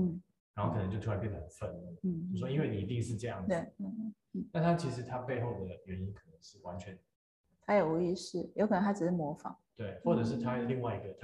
需求没有被满足到，对，也许他只是很想睡，他今天没有睡午觉，或者是他生病了，但是我们就会觉得说，哦，你因为你懒，所以你不愿意执行这件事情，对，但我可能2个小时后发现，哦，因为他发烧了之类的，但是我觉得这就是要回过去看自己的上一代，就是我们看我们父母的。对我们的一些行为，我们觉得他就是要压抑我，但其实像你讲的，其实你的妈妈是关心你的嘛，她怕你受伤或是什么，所以有时候当我们越能够就是 relax 下来看，就是把那个自己以为的东西可以慢慢的消除掉，然后就可以看到说，哦，我们其实我们的父母并不是只是说，哦，我就是觉得你就是一个。什么都做不到的傻蛋，而是背后的关心。然后那个东西被照亮的时候，我觉得跟小孩的相处也会有更多的放手。就是说哦，其实因为已经放掉了父母对自己的那个东西，所以可能对小孩子的那个东西就会可以放手，这样子，就是是一个相对的过程。对对对，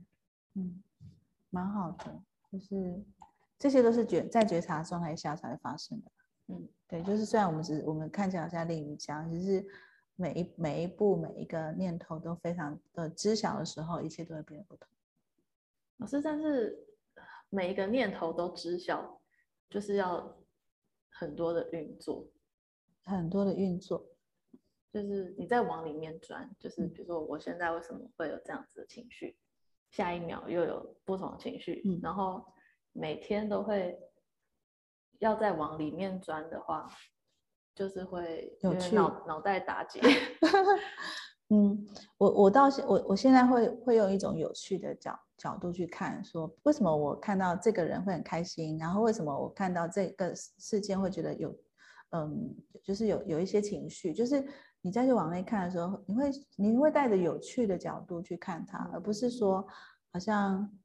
怎么那么多事情？其实还好，就是不想看就不要看啊。今天就松松的过。他今天觉得精神还不错，然后觉得好像眼睛亮起来了，然后觉得阳光很漂亮，然后就去看一下我现在的在做什么。有时候去看一下我在做什么，这件事也蛮有趣的啊。就是不用，我觉得不用 serious 去，好像每一天都在审视自己，就是好像有一个人跟你在一起的，然后去看看他的感觉，这样就好了。然后也许这一个礼拜什么都不想看，就休息就好了。也会有这种情况啊，就是什么都不想做，然后就只想听音乐。我最近还蛮喜欢听卡农，就只想听音乐。然后对啊，就这样也可以，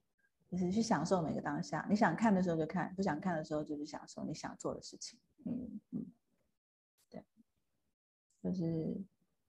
这样子，我们才会真实的跟自己在一起。因为有些时候我们还是要接受我们有小我那一块啊，我们有欲望那一块啊，我们有一些喜欢不喜欢那一块啊，嗯，对，我觉得没有不需要把自己变得很清高，或者是好像撇掉了你身为人的身份，嗯，就是有些时候你想要去吃东西就去吃嘛，没关系，对，但是有觉察我们在做什么就好，对，你不要失去了觉察，因为它有时候失去了觉察会让我们不小心掉到洞里面，然后自己不知道。就是可以观察一下我们现在做什么，就像在看一个朋友一样。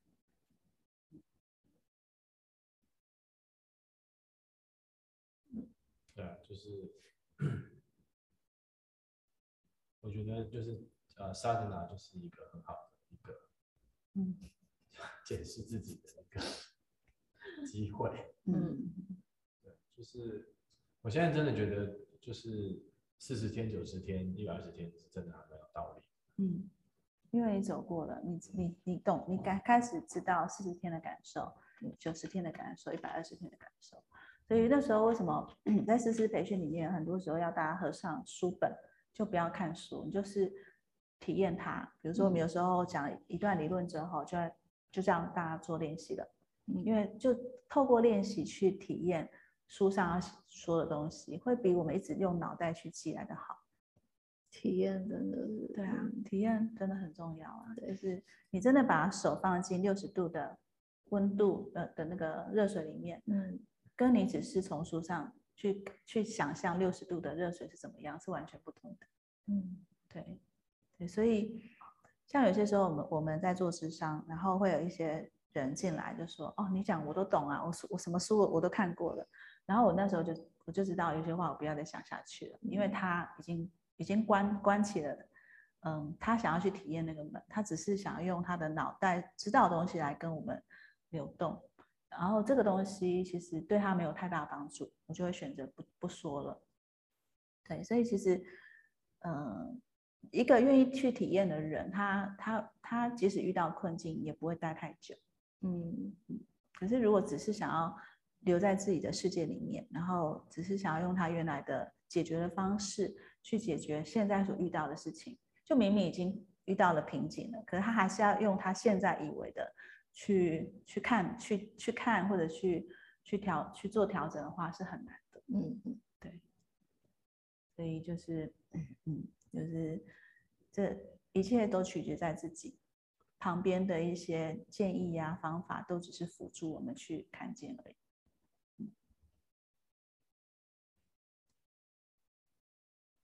但我也有体会，就是那个愿意坚持下去的心也是蛮重要的。就是这次的沙来好几天，就是很想放弃，就是不想起来，就是虽然知道起来之后可能做还是会睡着，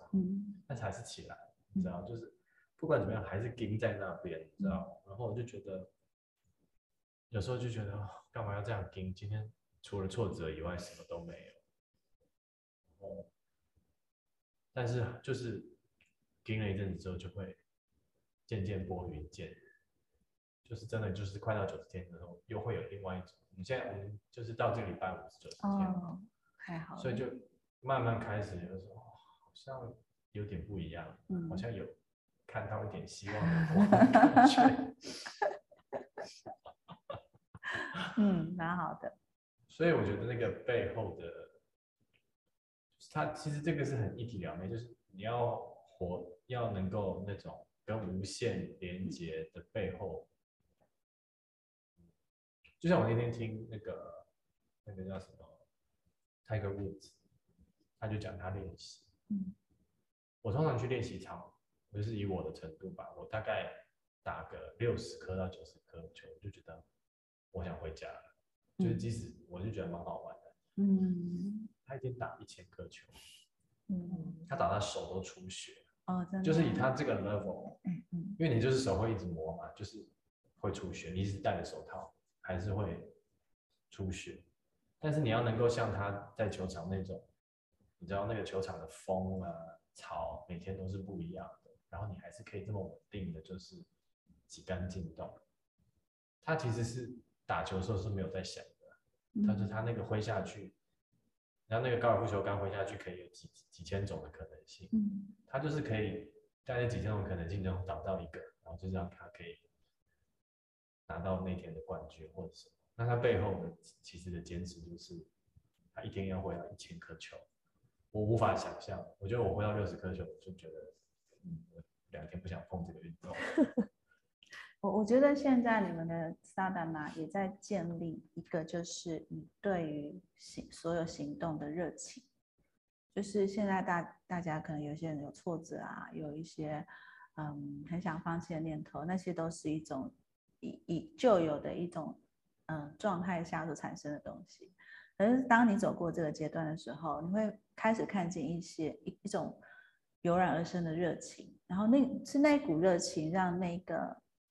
让让我们可以在做冥想，尤其是有挑战的冥想的时候，能够度过，或者刚刚说的1000颗球，他可以打出1000颗球，我相信他一定没有在输，就是他只是凭着热情一直在挥动，然后凭着热情跟觉察，甚至他也忘记了时间跟空间。所以当我们的热情能够让我们忘记时间跟空间的时候，我们就可以做很多事情。所以其实我觉得你们正在往那个找到内在热情的道路走。然后那股热情它不是我喜不喜欢哦，它跟你喜不喜欢这件事没有关系，它没有关系，它就是一股就是油然而生的一种支持的扩展的带着光的力量往前。所以当行动里面都是这样的状态的时候，其实就算一件本来不是那么喜欢的事情，最后因为你热情的去做，它会变成是，我会觉得是那个事情来喜欢我们，而不是我们去喜欢它，就是它会跟你勾上了，就是不再是喜欢不喜欢，就是你就勾上了，对。然后一切就来自于那个内在的那股热情，然后那股热情其实如果找到的话，它不会断，它就是一直在后面支持着你。所以其实你也会打到1000颗球，然后你也会做到第1000天的冥想，因为那股热情会支持着你往前。希望这边赶快找到。对，因为可是如果说我们只是想要去做1000天冥想或打1000颗球，就会觉得很辛苦，因为我们看到的是外面的东西。是，没错。对啊。对，很快了，快要找到你了。对，就是我现在打球真的就是在有时候外面数说哦，大概还有35颗球哦，让我喘口气。但我相信他已经没有在数他打了几颗球了。对啊，我想是这样子。对，一定没有在数，而且他其实是忘却了时间，他一定在当下也忘了时间过了多久了。所以冥想做到最后都是这样子，就是你会突然间，那怎么结束了？就是你会有一种怎么就又结束了？然后31分钟好像只有5分钟，你看嘛那个脸，会有那种哇，31分钟怎么还没结束吧？就是每次听他这样讲，都觉得是一场骗局。而且会有一种觉得说哇，时间过得好快啊，我怎么又过了1年了，好快，就会常常会这样觉得，就是不过才1个月前，怎么感觉就这么就是很快，你就觉得一切都变得而且你可以做好多事，很多很多事情，就是每一件事你都会觉得就全然在当下。当一件事情就是从31分钟，它让你感觉只有5分钟的时候，就是你很全然的时候。然后真的可以做好多事，然后甚至你可以在那些事情里面看见一些新的契机，即使是同一件事，对，就会有趣，就是会真的有趣，然后可以跟旁边的人，就算是都没有改变，就是家人什么的，你也会撞击出一些火花，然后你就会觉得为什么这个人他突然讲这句话？突然觉得哇，这个人变得不一样了。可是他是因为他跟你在一起，他才开始有这些话或这些行动出现。所以就是那种像打球这样，就是乒乓球这样子，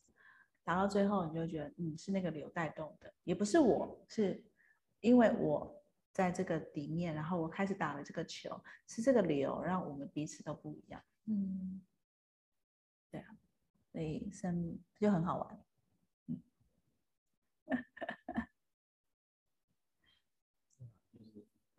还好禅殿有同学们撑着，那有时候真的就觉得，但是我觉得可以开始个人成立，对，我也这样，我相信是，因为一开始不容易哦。对，我有在找，因为一开始的个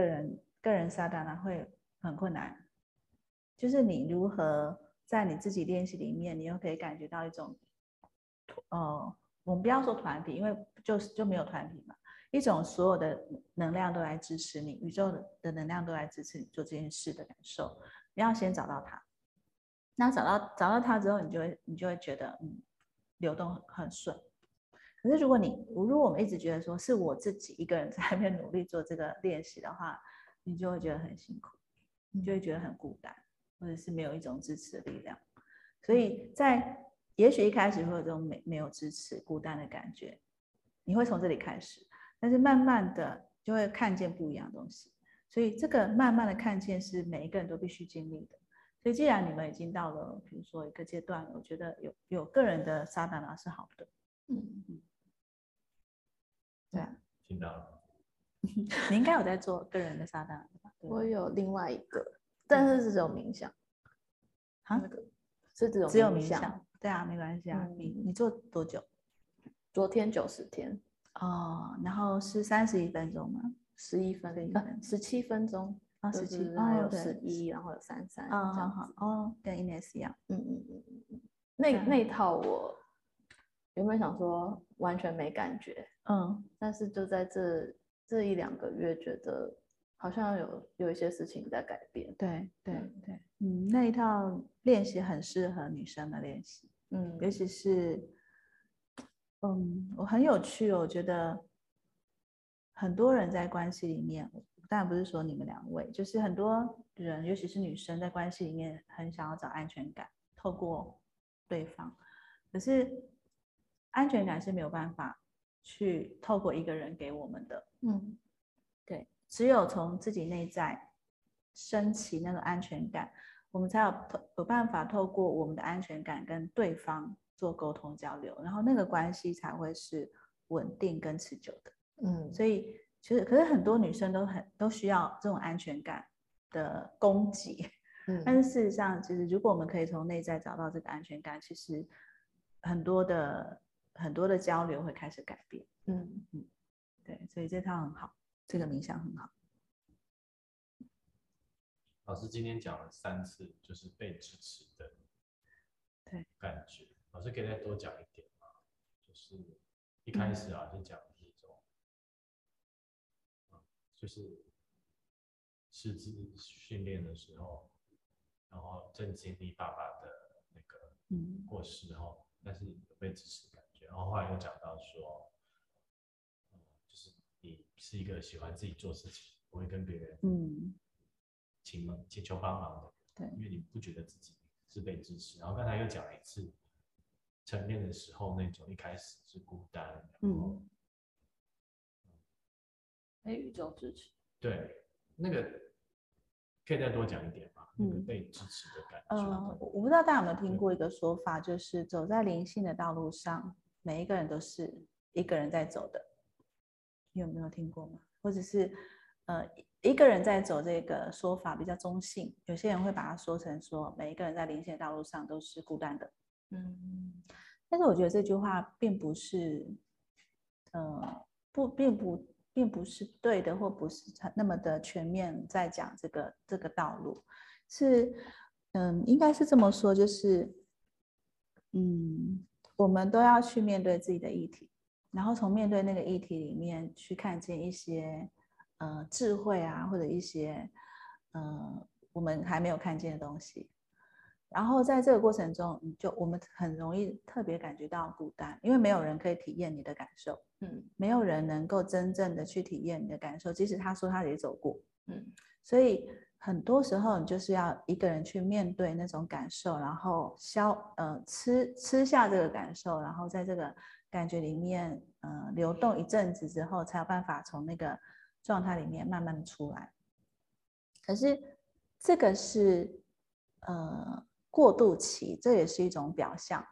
所以从这个表象里面慢慢的出来的时候，我自己的经历就是，当我从那个状态出来的时候，我反而觉得不是我的之前的感觉这样子，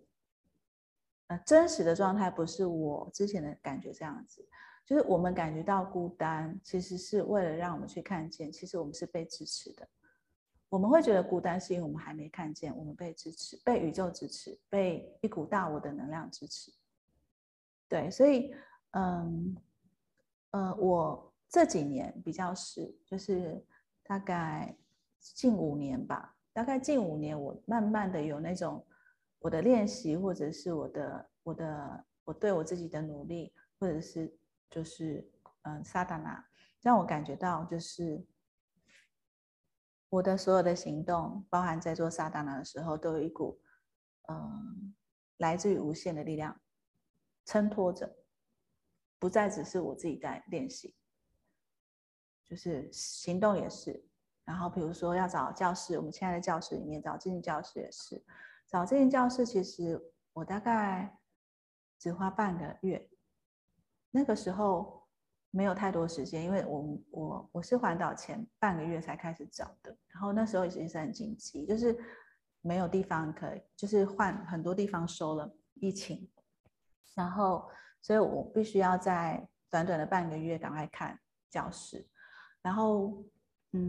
到了看这间教室的时候已经是环岛前2天，就是看完之后我们还要等消息，他就说过一阵子再说，所以看完之后我2天后就去环岛，环岛之后环岛的最后一天他跟我说可以签约，所以环岛的隔天我就来签约了。所以我的意思是说看起来好像我们是努力要找一个教室，其实是一种你相信，或者是你信任一种支持的力量在后面衬托了你，然后你只是去做找教室这件事情，找教室变成是一种表象，然后真实的是你会有一个教室在，然后你只是他在后面等着你。对我的感觉，我现在的行动比较像是这样，就是看起来好像我们在好瑜伽课招生好了，看起来好像是我开了一个课招了学生进来，事实上其实那只是表象，是有一个学生他需要这堂课，所以这堂课做了一个表象上的一个形式的事情来让这个学生进来。所以这是我这几年有一种被支持的感觉衬托的那种的一种念头，就是谁跟谁相遇其实也是这样子。就是像那一天素还跟我说，老师你知道吗，我一开始不是要报这个师资培训的，可是莫名其妙就是他讲了很多很多的原因，可是他就报了，然后就是最后他来到这个课程里面，然后他收到了很多的一些收获，但我都不觉得这是一种好像意外的事情，他就是在那个地方等着，不管你原来是怎么样的流动，其实他就是会相遇的，就是会相遇。对，所以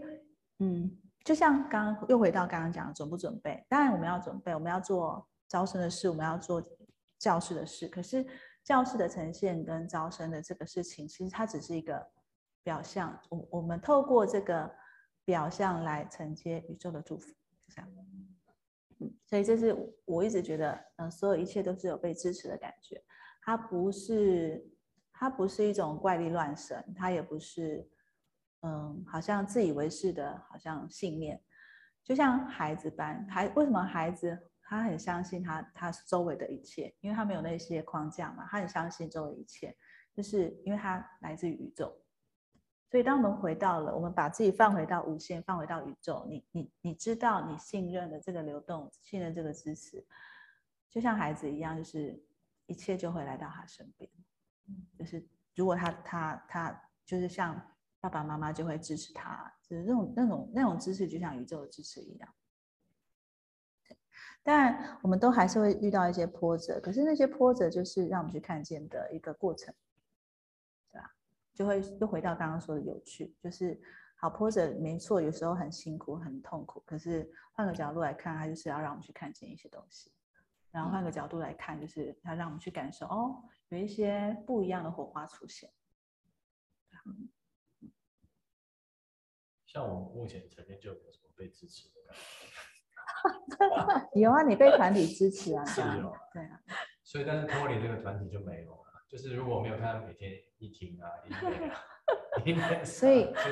一婷今天坐在那边就回去睡觉。嗯，一婷、英美他们只是宇宙的表象，他们只是宇宙在支持你的表象。嗯，表象就是他们，所以要慢慢的去看，去往内再看这些东西的，就是。换个形式来练习，你就会看见真实。这是为什么会我们都会鼓励，就是团体练习很好，然后你还是要有机会回到个人练习里面，因为回到个人练习里面，所有东西都会出来了。啊，什么东西？就是比如说你要去面对你的个人什么东西，你要去面对你。一个人啊的练习啊，嗯，有时候回到一个人上面要看见的东西就很多了，嗯，对啊，对啊，但是很有趣的，当我们可以我们能够带着勇气去看见自己的东西的时候，我们再回到社会里面，再回到人群里面，就会更知道怎么样去流动，嗯，所以我们一直在讲的东西啊，都不是好像把自己关起来然后默默练习。而是透过这些练习看见了之后，然后再放到团体里面，放到生活啊家庭里面，然后去观察一下，嗯，是不是真的是这样子，还是我又回到了我以为的以为里面，对，然后再从中不断的调整，然后你就会发现你的练习真的不只是自己的练习，你也在支持的整个家里面啊，或者是人际关系的社群里面的流动。所以一个人如果回到自己的中心，然后有觉察有觉知，如果每个人都这样子的话，世界就会很美好。对对对，就会很美好啊，就会很美好。对，就是就会少掉很多的纷争啊。嗯，对，然后也会有一种更和谐的流动在里面，因为我们信任着彼此，都是祝福彼此的。即使我们平常没有说什么话，嗯嗯，就像比如说我跟小花也很久没见面了，可是那种内在的连接一直都在，就是那种内在的祝福一直都在，就一样的。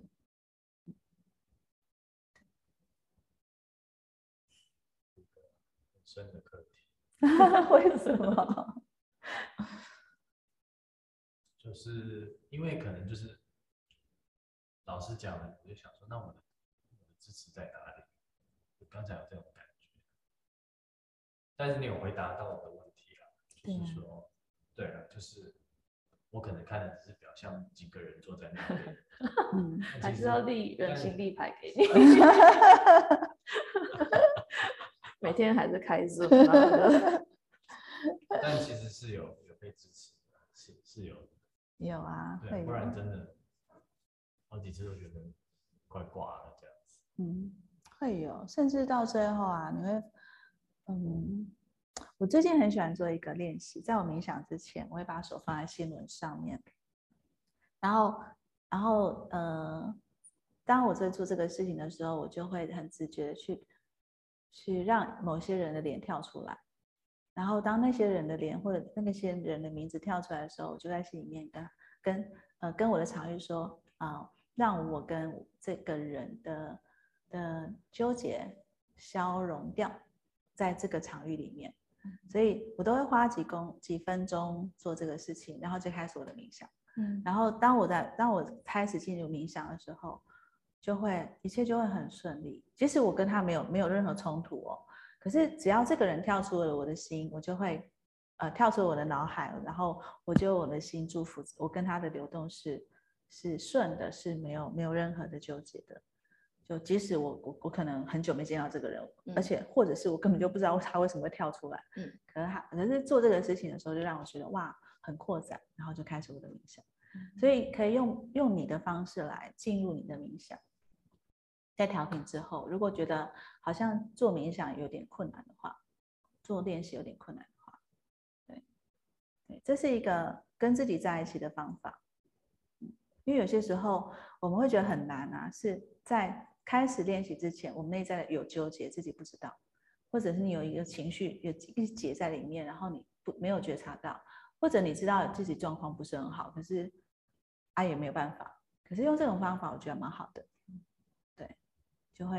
就会消弭掉很多可能在练习的过程中有很想要离开啊，或者是没有办法专心的那个问题。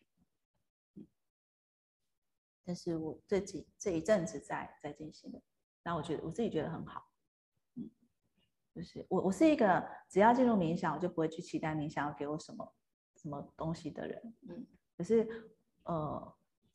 如何进入冥想让我在冥想里面更加扩展，那比较小是我想要我的重点。对，因为其实这样子会更没有期待下的进行会更好。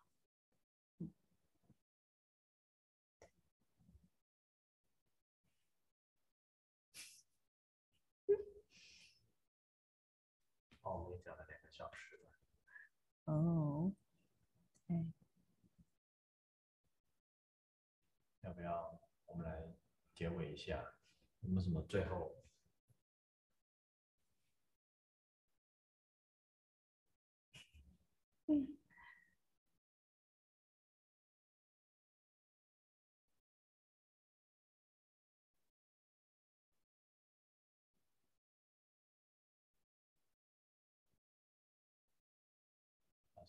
最后要补充的，不是补充啊，就是最后想要，我觉得就是，也许我们的练习确实蛮辛苦的，其实很多人都说可能你yoga很辛苦，但是我们觉得辛苦其实也是一种表象。因为我们觉得辛苦，其实心智觉得这件事很辛苦。可是把心智这个苦或不苦、难或不难拉掉的时候，我们只是全然的在练习里面的时候，它其实会超越脑袋的框架，脑袋给予的那种标签。所以把标签先撕掉，然后去进行练习。透过这个练习，我们调整了 prana， 我们调整了我们的呼吸流动，我们甚至调整了细胞彼此之间的共振的那个频率，然后所有一切都正在发生，它不是只有一件事在发生，它是都在发生，意识也是，然后疗愈也是，情绪的清理也是。所以看起来的那个辛苦的过程，其实里面有很多的东西等着我们去看见跟收获。然后当我们慢慢的愿意带着信任往前走的时候，其实那种辛苦的感受会越来越少，剩下就只是体验，就是敞开心的去体验的这种心，就是我们会留下，就是我愿意带着体验的心去迎接这个世界。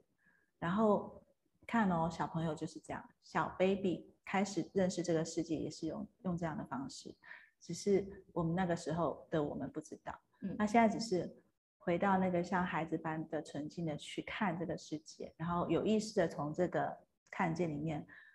去打开自己。所以其实我们正在做的，并不是学到更多，其实是要放掉更多。当我们放掉更多，我们就可以透过这个体验去往内看，触碰到那个智慧。然后自然那个智慧就会跑出来滋养我们。我们其实不是说要变得很自大，说你不用学习，而是所有的学习再回到里面来帮助我们去看见。对，所以就这条道路就会变得很有趣。然后我们也是在过每一个人都在走的，比如说吃饭啦、然后跟朋友在一起聊天啊，什么的我们都过，可是我们就是用不同的角度来过这一切，然后就会觉得哇，很有趣，就是有趣这个事才会慢慢在我们的生命里面常常出现，否则早期的我也不觉得我生命有多有趣，对，就是它是需要意识转变之后你才有办法体验到的东西，而不是一直在好像给予自己正面的话语，可是里面其实不信任，对，就是最后我们内跟外就会比较是真正的在一起，而不是用外面来欺骗里面，对，就是觉得这是一条真实的道路，然后是值得走的道路。Sat Naam， 那我们就跟今天的 podcast 就到这边，谢谢 Sat Naam， 谢谢大家。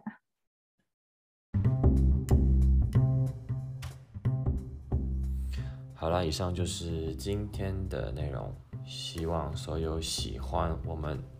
podcast 昆达 What 的朋友们，请记得订阅、按赞、分享，跟多多留言哦。谢谢你们的时间，拜拜。